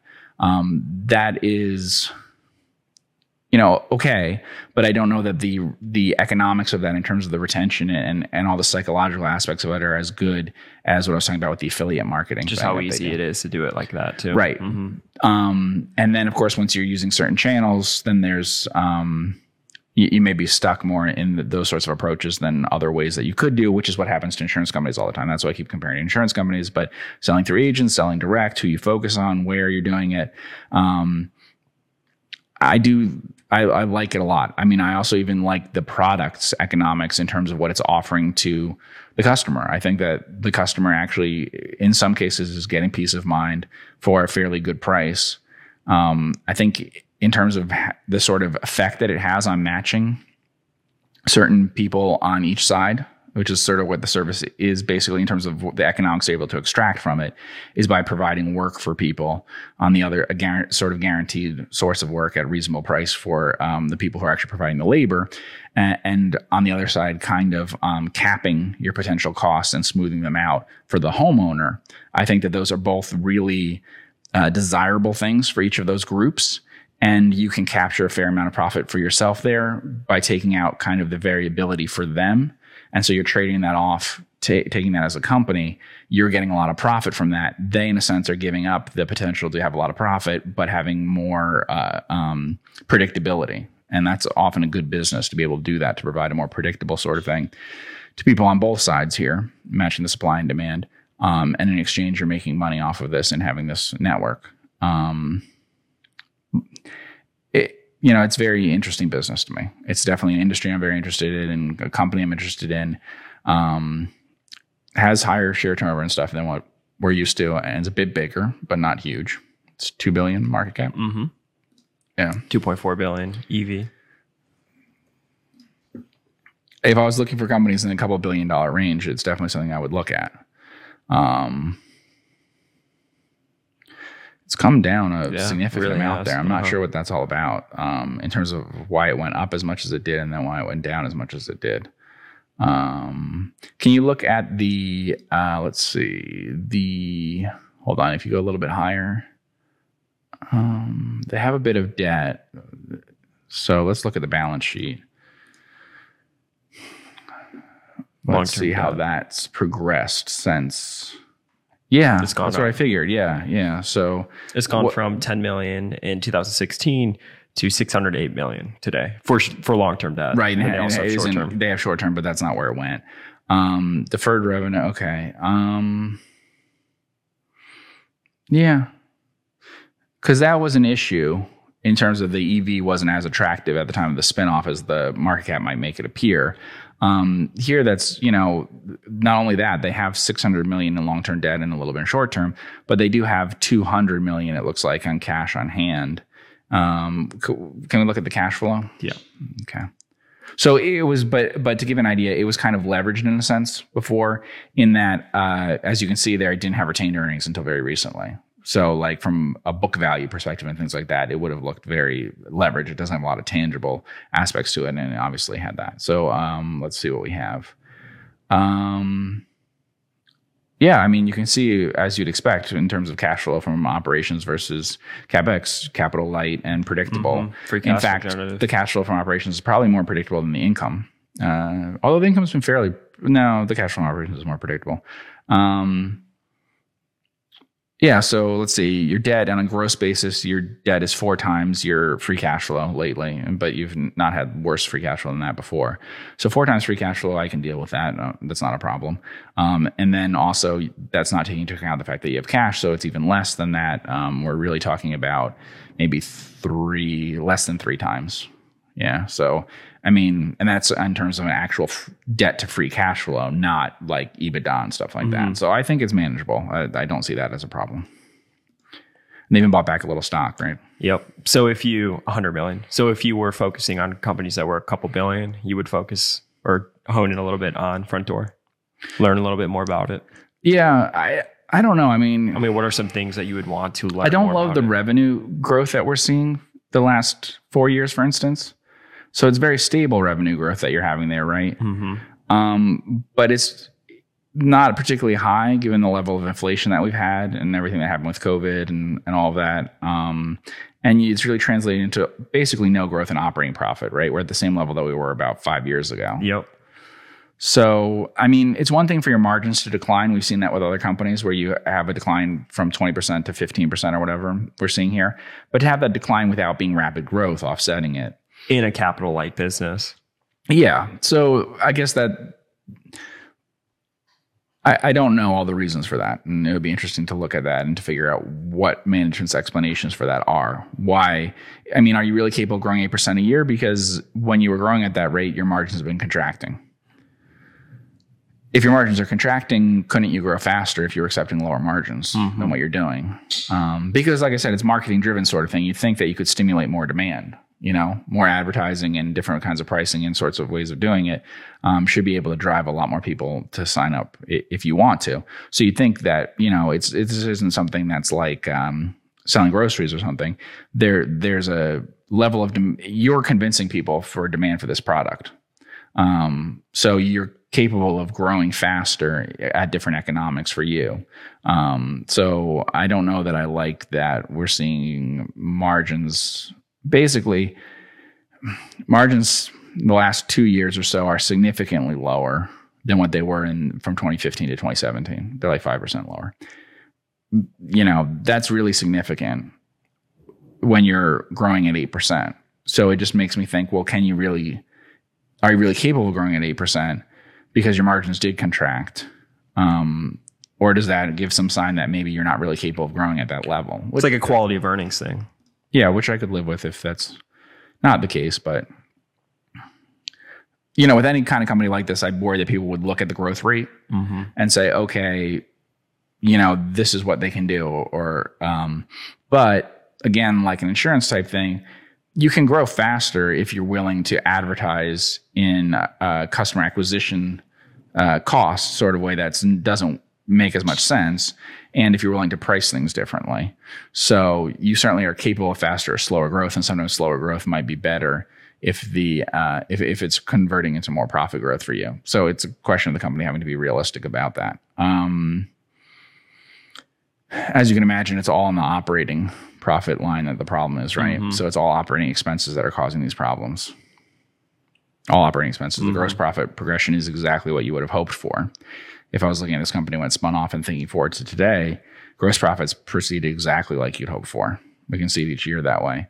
But you've made you're making the same sort of operating profit now as you were five years ago And on a lot more Yeah. gross profit. You're almost 1.4, 1.5, well, yeah, 1.4, 1.5 times more gross profit than you had before in dollar terms, and yet operating profit is the same.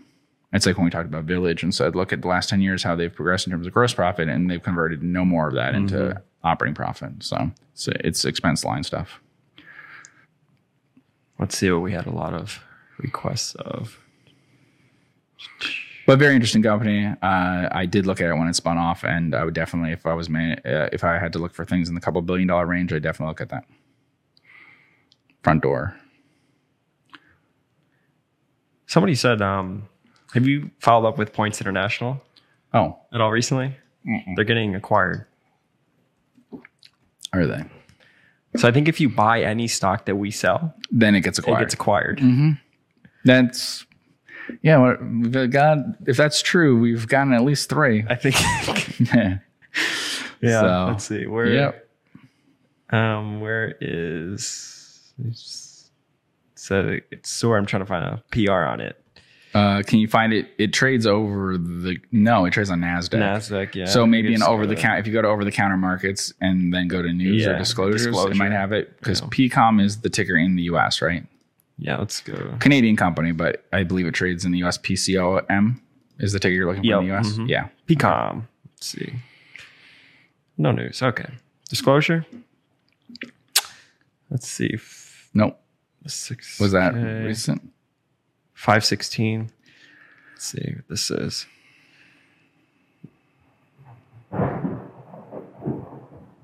Can they hear that? There's a storm going on. There is a storm. yes. So let's see. After the close of markets, company entered an arrangement agreement. Who is acquiring them? Plusgrade LP will acquire all of the issued and outstanding common shares of the company for $25 a sh- uh, share. Uh, so U.S. twenty five dollars a share. Yeah, US. Okay. There you go. Any thoughts on it? And here we So are. at before 24, 20, COVID, what were they at? Fifteen or something? What was their price around then? Yeah. Uh-huh. And then they spiked. No, even yeah. So ten, to, call it ten to fifteen. 10, immediately after COVID. It was like Yeah. 15 when they, or it's, it was 17 or something before they announced that stuff. Um, yeah. So, uh, well, airlines have recovered a lot. Yes, this is a have. great business model. Huge amounts of deferred revenue, as we talked about. Capital light Capital light. generates a ton of cash. If you want to take it over using debt, that will work in anything except if we have another COVID Yep. experience, and then you'll be bankrupt. But, uh, but also, I think airlines are willing to work with other companies, and it turned out that people that governments bailed out airlines and all that. Interesting. So you have not looked at that company recently? I've not looked at at Points International recently. What's so there's no spread on it. No, there's not. It's at uh, We should mention and warn though that like if you go to QuickFS, I think we'll give you an idea here. The um, let's see, because QuickFS will have both. Will it? maybe not. No. Okay. Could you True. Points International and let's see. Nothing. Do you have internet? Yeah. Yeah, we do. There's a huge storm going on right now as we record Uh, this. oh, it's a huge there's storm, probably there's it's tripping some power There's probably things. like a tornado going on. Our power, our light just went out, but I mean our cameras already turned off, so we're just recording the screen. So we're just gonna keep it going. But uh, yeah, I don't know. I don't have. I'm, I'm flying dark right now, Geoff. I'm flying blind in All the middle of a storm. What happens if we uh, lo- if you lose power? The show goes on. We have our stocks. we don't lose our on. files. Okay. Yeah, we're good. Um, yeah. So all I was warning about is I believe it has a lot more volume in Canada than the U.S. Do you Mm-hmm. remember if it does, That's correct. Yeah. or it has a lot more? No, it it has a uh, on it trades in Canada and it trades on the Nasdaq. I Okay. think we bought Nasdaq because I thought it had more volume, but I could be wrong about that. Oh, okay. That that might be true. Yeah, I don't I don't remember which does, but just be careful when you're looking it up. It, it's um it's unusual for if you see a Nasdaq listed stock, you're going to think. I mean, they're Asian stocks that are listed on Nasdaq, but you're going to think that it isn't also since it's not over the counter. You're going to figure it's not also listed in Canada, but it is listed in Canada too. And so, um, I think there's a significant difference in like share turnover and stuff like that. Like some of them may be more actively traded, one or the other. Um, so just be aware of that. But if that's correct, then there's no spread, basically, right? You're talking Yeah. about. Twenty five bucks a share, and it's So they're certain that that deal's going to go 24 through. That is interesting. Imagine a couple years ago if we were saying there's going to be a deal involving an airline points thing, and there'll be no spread on that, but there'll be huge spreads on video games and yeah. uh, on um, Twitter, right? Mhm. Yeah. Um, uh, let's see. The Rational Walk, second DVA. I just spent a week looking at it, but I don't own it. Alrighty, we are back. We are not flying dark anymore. The internet did go out, but now I'm connected to a phone. Mhm. This is why we need Starlink. That's Elon Musk's thing that shoots up to the satellite. But it's a satellite. Does it work? Yeah? I don't know how that does in the rain. I don't know. But okay, we're we're back live. So Points International. So they do have one on QuickFS. It's just our internet was down. Um, huge share turnover. Right. But this so is I the think that's the NASDAQ Nasdaq. version. Yeah. Mhm. Yeah. Um, and so no spread. right? No. Because we said the offer is twenty five dollars, and Yep. this is twenty four forty four. Um, So no spread. nope, so nine and a one to arbitrage. So maybe people think there might be a bigger offer coming along, or maybe it just seems like a certain deal. Uh, and that was just a recently announced deal. Yeah, it was announced. I think uh, on the fifteenth. It said. I thought. I forget, but recently, a couple weeks ago. We ago. can look at the ratios if you want on it, so people get an idea of what's uh, yeah, what it's going um, being taken over at. Okay. Right. So uh, revenue is not quite back to where it was before COVID on an annual basis. Nope. Right. So pre-COVID at 2019 was 401 million. 2018 was 376 million, Mm-hmm. and we're currently sitting at 370 million. Right. So on a market cap basis, it's a little over 20 times peak pre-tax profits. Yeah, the, their peak t- pre-tax profits were at 17 million. Um, and then this, you know, would be more than that. Uh, it'll be 20 some times.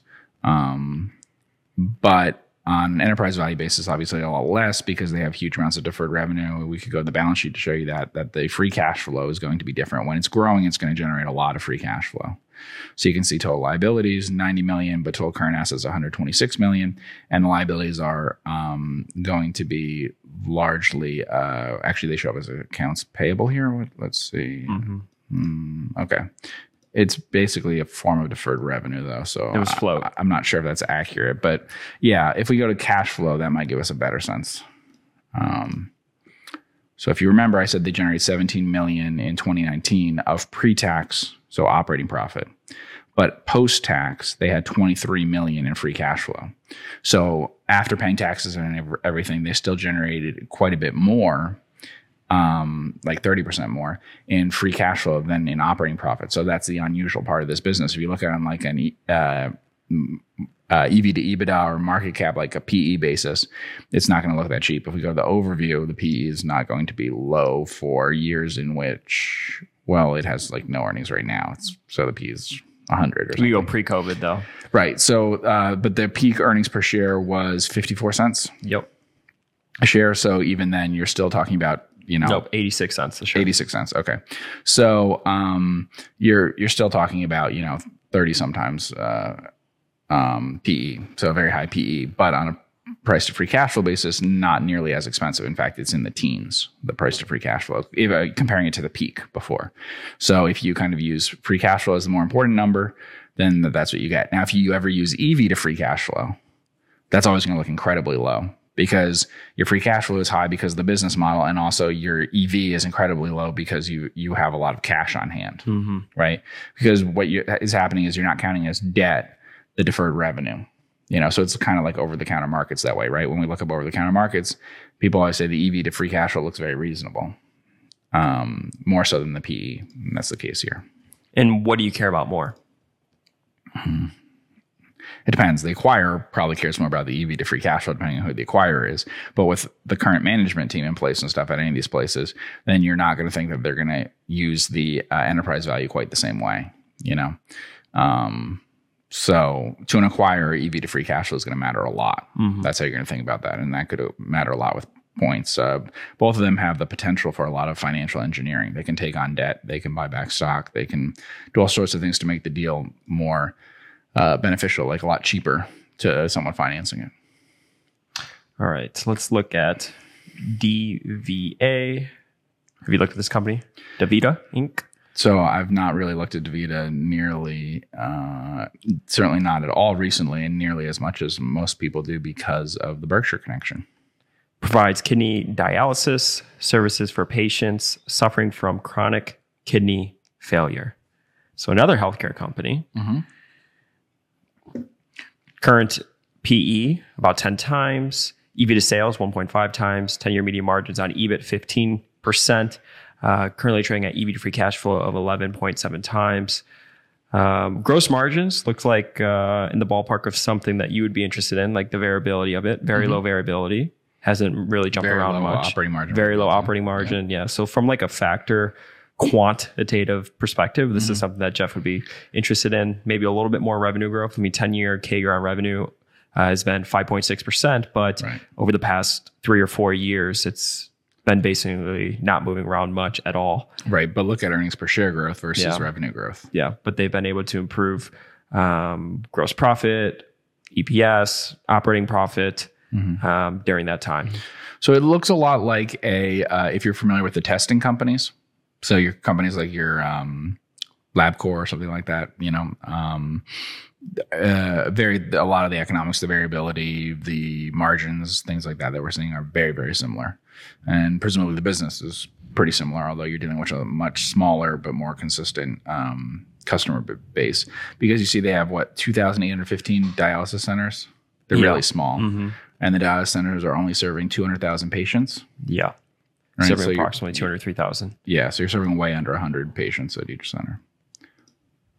and operate three hundred thirty nine outpatient dialysis centers located in ten countries outside of the United States, serving approximately thirty nine thousand nine hundred patients. Okay. Um, So, thoughts on DaVita?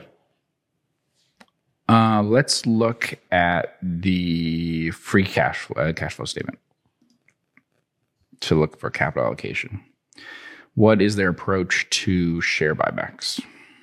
They buy back a lot of stock, Mm-hmm. basically all of their cash flow, or Right. close to it. Uh, actually, more than their More, free cash yeah. flow. I would say it's close to their cash flow from operations. To be honest, it's certainly the acquisitions are certainly funded More than their free cash flow. Yeah, yeah, it's definitely more than their free cash flow. So if you're taking 100% of your free cash flow and buying back stock, that's something interested in. Now we have to look at the income statement to make sure they're really getting the share count down. and uh, let's look at that. Yeah, so shares outstanding in 2012 were 196 million, and in 2021 there are 110 million. So they've reduced it a pretty good amount. Right. Oh yeah. On so on a diluted basis that we're looking at there, absolutely. Yeah. Um. So I think that this is a very interesting stock because it is very slow growth. Looks like VeriSign. term yeah it's very slow growth in terms of the um, actual revenue numbers but it looks like you have a predictable capital allocation and let's look at the balance sheet yeah so there are some issues here and i thought this might come up in the balance sheet uh, you have a very weak liquidity position very weak um, total liabilities are 14.7 billion, right? Um, uh, which is overwhelmingly long-term debt. There's some capital leases too, 8.7 billion. right? 8.7 billion in long-term debt. You have 462 million in cash and equivalents. There's some other stuff. Let's take it down. Say it's 8 billion or something in long-term debt. Then let's look at cash flow. Um, Was it like 2 billion? yeah, in operations. Mhm. Yeah, cash flow from operations lately has been about two billion. So you're at four times debt to cash flow from operations, and there's significant capex. I mean, it's not nothing. They're paying almost thirty percent of cash flow from operations on capex. They're also making acquisitions. So your free cash flow in some of these periods is in the low billion range, not closer to two billion. And then you're using all of that to buy back stock. So we get to the important question of whether what they're doing is uh, right and going to be successful or not. And I think it comes down to business model. If what we're looking at here is like we were talking about with VeriSign, this may be the right way to run the business. Is with a lot of stock buybacks, a lot of debt. Um, with the example of IMS Health, I only bought that company because it was using everything to buy back shares. And in fact, it was willing to have debt and all of that kind of thing. So that was really significant. And I thought it was appropriate to put debt on that company. And the private equity firm thought it was appropriate to put even more debt on it. And that's why it went private. Um, so this looks like a kind of setup for a private equity thing, that this would be a very logical LBO sort of thing, right? Um, and they're kind of getting halfway there in the public market by taking an approach which is uh, halfway towards what a private equity firm would do and what a public company normally looks like. Looks really interesting that way. Uh, I'd have to read more about it to learn about it. if it's as predictable as it appears to be. I'm sure there's always risks of like regulation and things like that. But obviously, uh, based on the past numbers, it looks incredibly predictable. Incredibly predictable. It screens very cheap. They're buying back a lot of their stock. It looks pretty safe as well. We'd like you said, we'd have to learn more about the business model, but from like a quant perspective, this is what you would want to see. the Yes. company look like if they're taking on a bunch of debt to buy back stock? Yes. Now, the warning here is that the 10 year median uh, EBIT margin is about 15%. The EV to sales is about 1.5. For a company that's not really growing uh, more than 5 to 6% a year or so, that actually is not that unusual. So it's about 10 times in terms of the price that you're you're paying. You're paying uh, 10 times pre-tax profits uh, or what you'd expect it to be. So, you know, you, you tax that and then you take that in the form of a PE. It looks fairly normal, not expensive, but fairly normal. It's like a very predictable company, but that's not in normal times for the market. That's not a weird price to have. However, on a leverage basis, it's very cheap because the price to sales is 0.8. So a lot of this is capital allocation and the benefits that you're getting from that in terms of buying the stock, the equity, as opposed to buying the entire company. And I think that you'd have to learn about that, but it's kind of the thing that gets me interested in Stella Jones, which we are talking about before, which is the capital allocation, how long it's been going on, all of that. If you have a very predictable business, this is how you have to run it, or to get really amazing returns, this is how you have to run it. They are capable of taking on a significant amount of debt and buying back a lot of stock, and that can really change your returns. So it's sort of like an outsiders type thing. You know, if you read that book, you look at that in relation to this company and how it might generate returns for you. Have you looked at Stella Jones recently? Mhm, It's come down a bit. I don't know if it's come down in the last few months, but it I was a little surprised by that. However, it sells um some. I think it uses a, a dash in between the name. Got it. It's also in both Canada and There we go. that's the over the counter one. Yeah. Mhm. So these numbers are going to be slightly different. Uh, because this company actually, although most of its business is in the U.S., it reports in uh, Canadian dollars, and then that's being translated over here. There's there's two stocks, um, but it's very very similar. The, the numbers will be almost identical if you look it up in QuickFS under each ticker. So this company is Stella Jones is very predictable. Uh, what I was saying is, I think one reason for it coming down, we could look at the stock chart. Um, is probably related to it was it, um, one of the things it sells, and this business has gotten bigger for it recently. OTC markets, we'll just call it Stella Jones. So it's come down a little bit. Um, let's see, that's yeah, that's not that different from the S and P, right? No. Mm-mm. Yeah, so it's probably come down in line with the market or something like that. Um, which you know is a, would be a little bit surprising because it wouldn't be that affected by recessions and things like that normally, and it's cheaper than it normally is. So that's all would make a lot of sense. However, what might concern people a little bit is that in recent years, a bigger part of its business has been selling um, uh, treated wood for like decks for outdoor stuff, sold through like big box, like a Home Depot, that kind of thing. Um, that business might be expected to turn down a lot you know, to be re- very related to housing and things like that. I wouldn't expect the railway ties and the um, telecom poles to be affected uh, as much. The uh, the pa- the power um, electric, yeah. So uh, it's basically utility and rail are the two um, things that use the majority of their um, their, their end demand for their products. you know? Yeah, I was gonna say, is the deck a huge percentage of their revenue? it wasn't until recently, but it, it become. They have an investor relations thing. I bet we could see.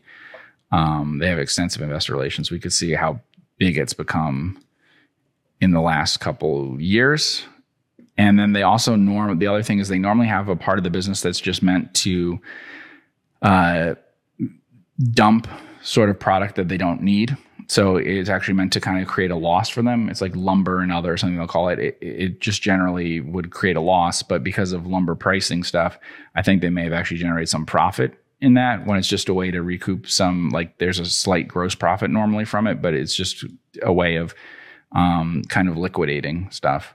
Um, if you just look at their presentations, events and presentations, Yeah, I clicked that. It said that Oh. there's an error. well, You wrote this company up for Focus Compounding in 2019. Yeah. Uh, but it's changed a bit due to changes in the housing. Uh, in terms, that's the only thing I can think of is that people are, might be concerned about the business for. Okay, if you go up, the residential lumber. Residential lumber. So it's 20% of sales. Um, obviously, utility poles and railway ties are not going to be affected. Um, and even industrial products, not really. They say industrial products, but it's a little complicated what that is. But it, it's industrial demand isn't a driver for it. Um, but you also see logs and, lumber. What does it say about that? Um, Logs and lumber, nine percent of Q1 2020, down from 2022 sales. Yeah, so down from 65 million. It was right 57 million. So down So there was some change in that too. That's no, that's normally a very small item for them, and I think it may lumber prices may have gotten a little crazy, and so that affected things. Um, but even if we add all that together, you're still getting that railway ties and utility utility poles and railway ties are two thirds of the business and most of the profit and certainly more most of the durable profit from the business. So I would have expected that it would not be as affected as the S and P 500 generally, um, just because the business is much more predictable than that. It is a little sensitive to capital costs because it does borrow money all the time. So there is a little bit of that going on. Um, and the reason why they do that, they're permanently leveraged, is because it takes a long time to hold the inventory. That can't be avoided. Um, it, they need to season. You know, it literally has to be a certain period of time before they're able to use the product. It's almost a year, I think. So they're going to offset their inventory generally with debt. If we see debt was 550 million long term debt and was short term yeah, again, pretty close to inventory. Million. I mean, it's going to move around because you might have bought your inventory later, you know, or mm-hmm. so it might be inaccurate in a certain period. But I would say, as a rule, they're they're deferred revenue too. You could add that into it, but um, they're basically financing their inventory. That's the way that I would think of it. It's not really that financial engineering that they're planning to um, have a lot of debt so that they buy back stock or do an acquisition. It's really that they expect to be permanently having some debt to offset their inventory because it doesn't turn fast enough. And you can see that if you go to the income statement. Um, you're going to see that the margin, or we could go to key ratios. It's easier. Um, the margin there is okay, um, the operating margin, but it doesn't convert into a very good return on tangible capital employed because you're only turning your um, product about once a year or something. You can see the two numbers are very close to each other. So, you know, um, if your operating margin is say like 15% or something and you're noticing that your return on capital is also about 15% then obviously that means that you're only selling through your product mm-hmm. um, once and you can see that in in turns um, if we go to overview we can see that the stock is pretty cheap. So why I say it's pretty cheap is price to book is 1.5 times. Yeah, you could use price to sales. So the two ways of looking at it that are usually much more predictable in things like earnings and stuff like that for a company would be we either compare it to book value or to sales. Um, so we use price to book 1.5, and then we compare that to return equity 16%. 16% divided by 1.5, we're above 10% return on equity, uh, uh, earnings yield normalized there. Similar with the EV to sales or price to sales, because we're always going to have leverage here. So it's really price to sales we care about. But EV to sales is 1.1 times, and EBIT is a little bit better than 12%. Pre-tax income is 11.3, same idea. It's all telling you about 10 times. Now, interestingly mm-hmm. here, the PE is also saying about 10 times. So I think from all that, we can kind of triangulate that you're getting about 10 times um, profits here, uh, after tax profits, but not cash flow. So if we go to the cash flow statement, you can see that this company is not going to generate a lot of cash flow for you. Right. So net income last three years was 124 uh, million, 164 million, and 177 million. Yep. Yeah. But the cash flow from operations was only 68. Uh, what do you have there? 139, and then 196. Okay, so you were higher in one p- part there, but then you also have the capex that you need, and this mm-hmm. company also sometimes does acquisitions.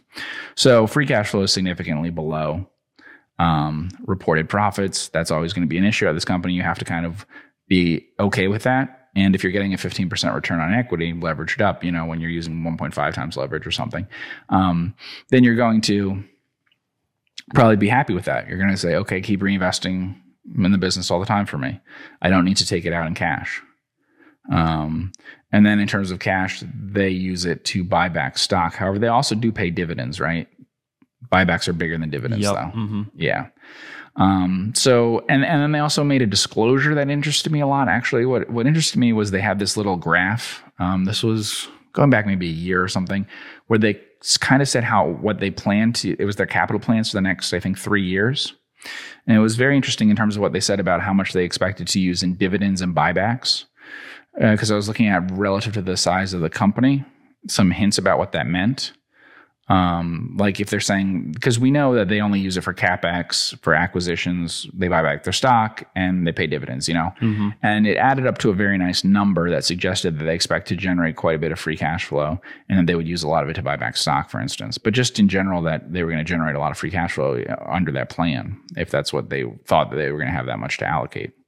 So I thought that was very interesting. That it's just a small little um, graph that they included, but I thought it was very interesting, and that's what got me interested in it recently. It wasn't actually the price declining, kind of in line with the S and P, but that little um, paragraph with that disclosure about their capital plans in the future. So of course they could change those. You know, who knows mm-hmm. what what could happen, but it was that capital allocation plan that interested me. What do you think about it from looking at the um, overview? Seems like a company we'd be interested in. We like the return equity numbers. It looks like it's pretty, I mean, not expensive. Um, would need to learn more about the business model, but it's kind of utility like, right? Yeah, I mean, it's almost all replacement down. demand. Yeah, so, railway ties and, and utility poles. Obviously, yeah. neither one is new demand. When I brought this to you a couple years ago, whatever, mm-hmm. I figured just from the business model, it's something that I thought you would be interested in. And uh, I think last time it was the leverage. I thought that maybe turned us off a little bit. Okay. From 2019, circa 2018, 2019, when we were looking at it. But well, what was the price back then? We could go look at key ratios. This is market cap was at 1.9. Uh, yeah, 1.9 billion.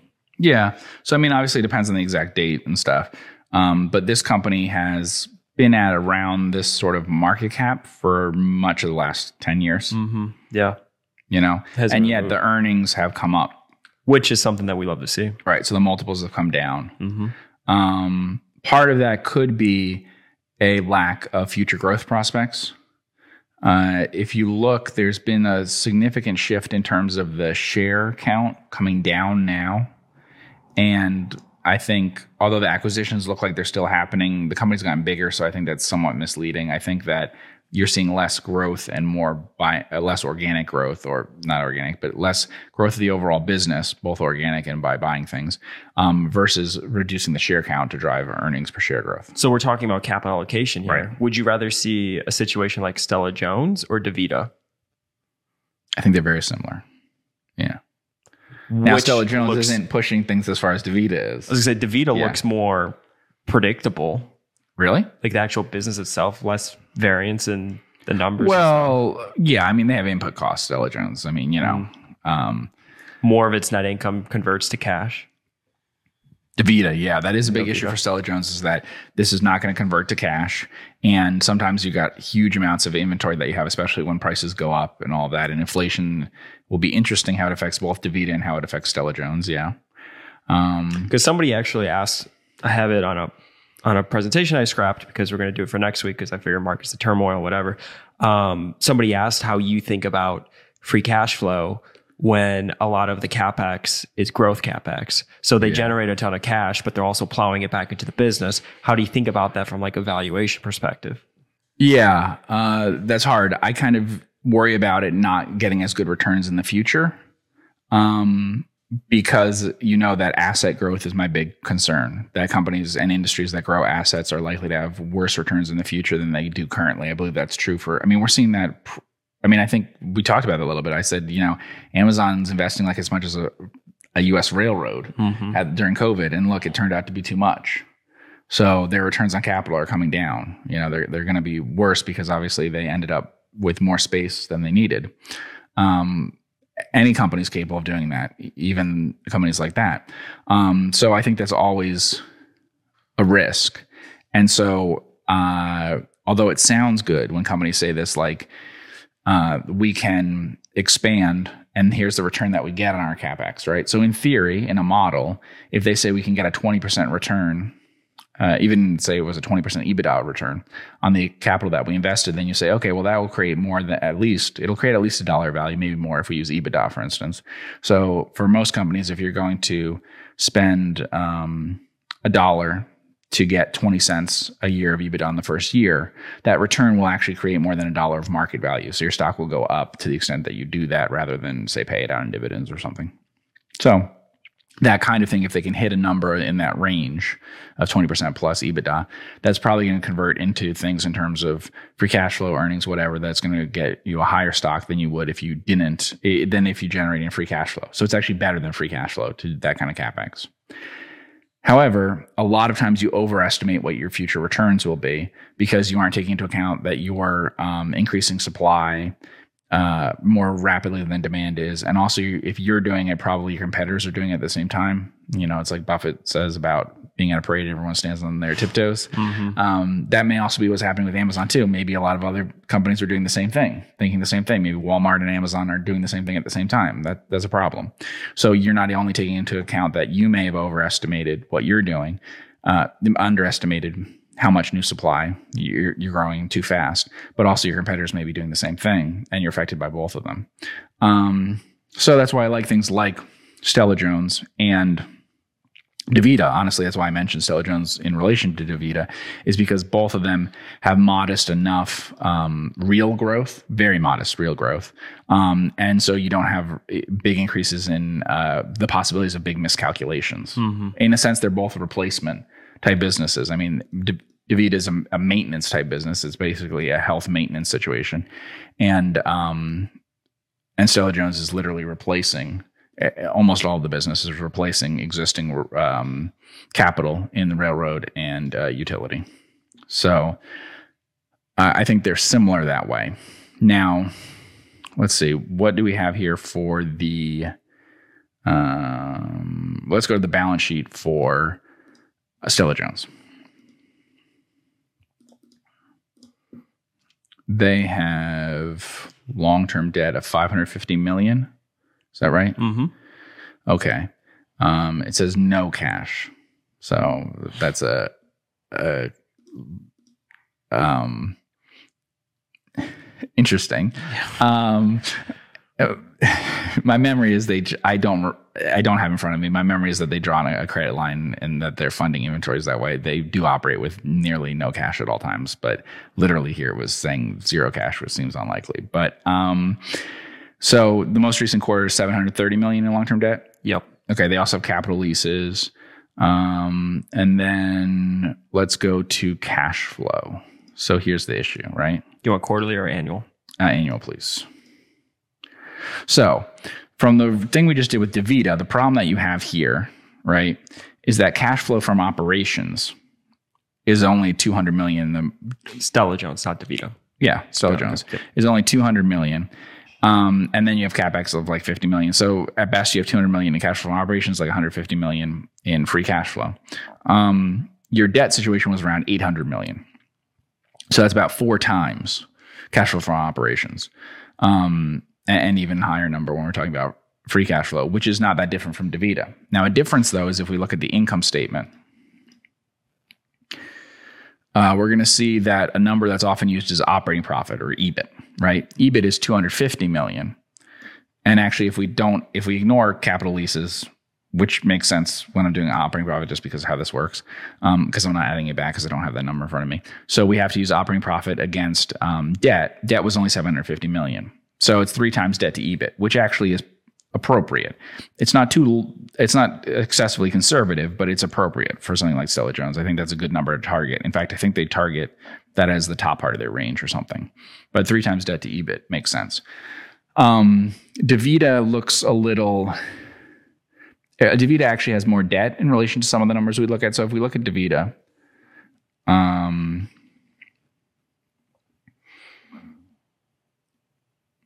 Let's see. You want their balance sheet?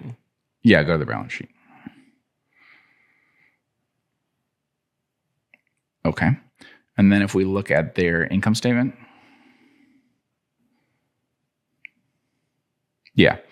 So if we look on an operating profit basis, they're actually higher in terms of debt to EBIT. Um, you're going to be at a whole nother turn at least. So, in fact, a little bit more than that. So they have over 8 billion in debt and they have quite a bit less than 2 billion in operating profit but actually because of the cash flow dynamics, they're perhaps a better credit risk than than Stella Jones. On the other hand, you could say, well, look, I mean, if you, I mean, the quantity of inventory that Stella Jones has does potentially uh, mitigate a lot of the credit risk, you know. Um, but I think it's harder for people to evaluate. Most people aren't used to evaluating the value of inventory, um, although it's huge in that case. So I think they're not that different to me in terms of their credit risk here. Um, by the numbers, Stella Jones would look somewhat better, but in terms of a business and the cash flow dynamics of it, DaVita would be the better credit risk. Um, Which would you rather own? Mm. So, Stella Jones maybe has a little bit less risk from regulatory and um, you know government policy, those sorts of things, and maybe even technology stuff. Um, it feels like something that there'd be less efforts in um, that could kind of risk uh, the durability of the business that way compared to DaVita. compared to DaVita. Yeah, because it's a more sensitive topic, DaVita. Um, even in the case of Stella Jones, from a government perspective and stuff, while the end, um, while their customer is definitely a sensitive topic, utilities and and railroads, um, suppliers into them are not a sensitive topic uh, for government wise. Um, now, Stella Jones though does have. I've always wondered about their environmental situation because they do. They are doing some things that have some health risks in terms of um, uh, what they're doing with the product, um, mm, the process involved, and I don't know enough about that, and I don't know if at some future date, you know, things will be um, there'll be questions about whether people were exposed to certain things. Um, they- it just seems like there will always be some potential for that with what they're doing. Um, so with the, the way they're treating wood and stuff. So, um, you know, maybe that balances out or something because you don't have that problem at DaVita. Um, I'm just less like sure of the future trajectory for uh, dialysis, you know, than I feel like I would be for a demand in rail and utility. Of course, people could say, well, they could replace with a different material, obviously, in those businesses. So Stella Jones. I think they're very comparable. They're very comparable on price, very comparable on capital allocation. I know they're in totally different industries, but Totally different countries. Mm, Stella Jones is really in the Stella Jones is really in the U.S. It reports in Canadian dollars. And it's a Canadian company, but it's mostly U.S. and some Canada. Um, so I think uh, they're incredibly comparable on most of those numbers. And if I was looking for things in the multi-billion-dollar category, um, I would probably, you know, both of them would definitely be something I consider putting in it. I mean, if if you had a value fund that was multi-billion dollars, I think both of these should be in it probably. Yeah, and I've always thought Stella Jones would be a good thing for Berkshire, but it doesn't really work because uh, Berkshire is in both utility and rail. But like buying all of Stella Jones would make sense. But yeah, Got it. Cool. Well, I want to thank everybody so much for tuning in with the both of us on the Focus Compounding podcast. If this is the first time you're joining us, hit the subscribe button. If you're interested in learning about our money management services, uh, let's start the conversation by reaching out to me at andrew at focusedcompounding.com. Um, contrary to popular belief, good time to reach out is when stocks are down. Isn't that right, Geoff? uh, yes, yep. It's a good time to reach out. If you're interested in QuickFS, um, uh, you can sign up and tell them that you came from Focus Compounding during the checkout. I want to thank everybody so much for all the support, and we will see you in the next podcast.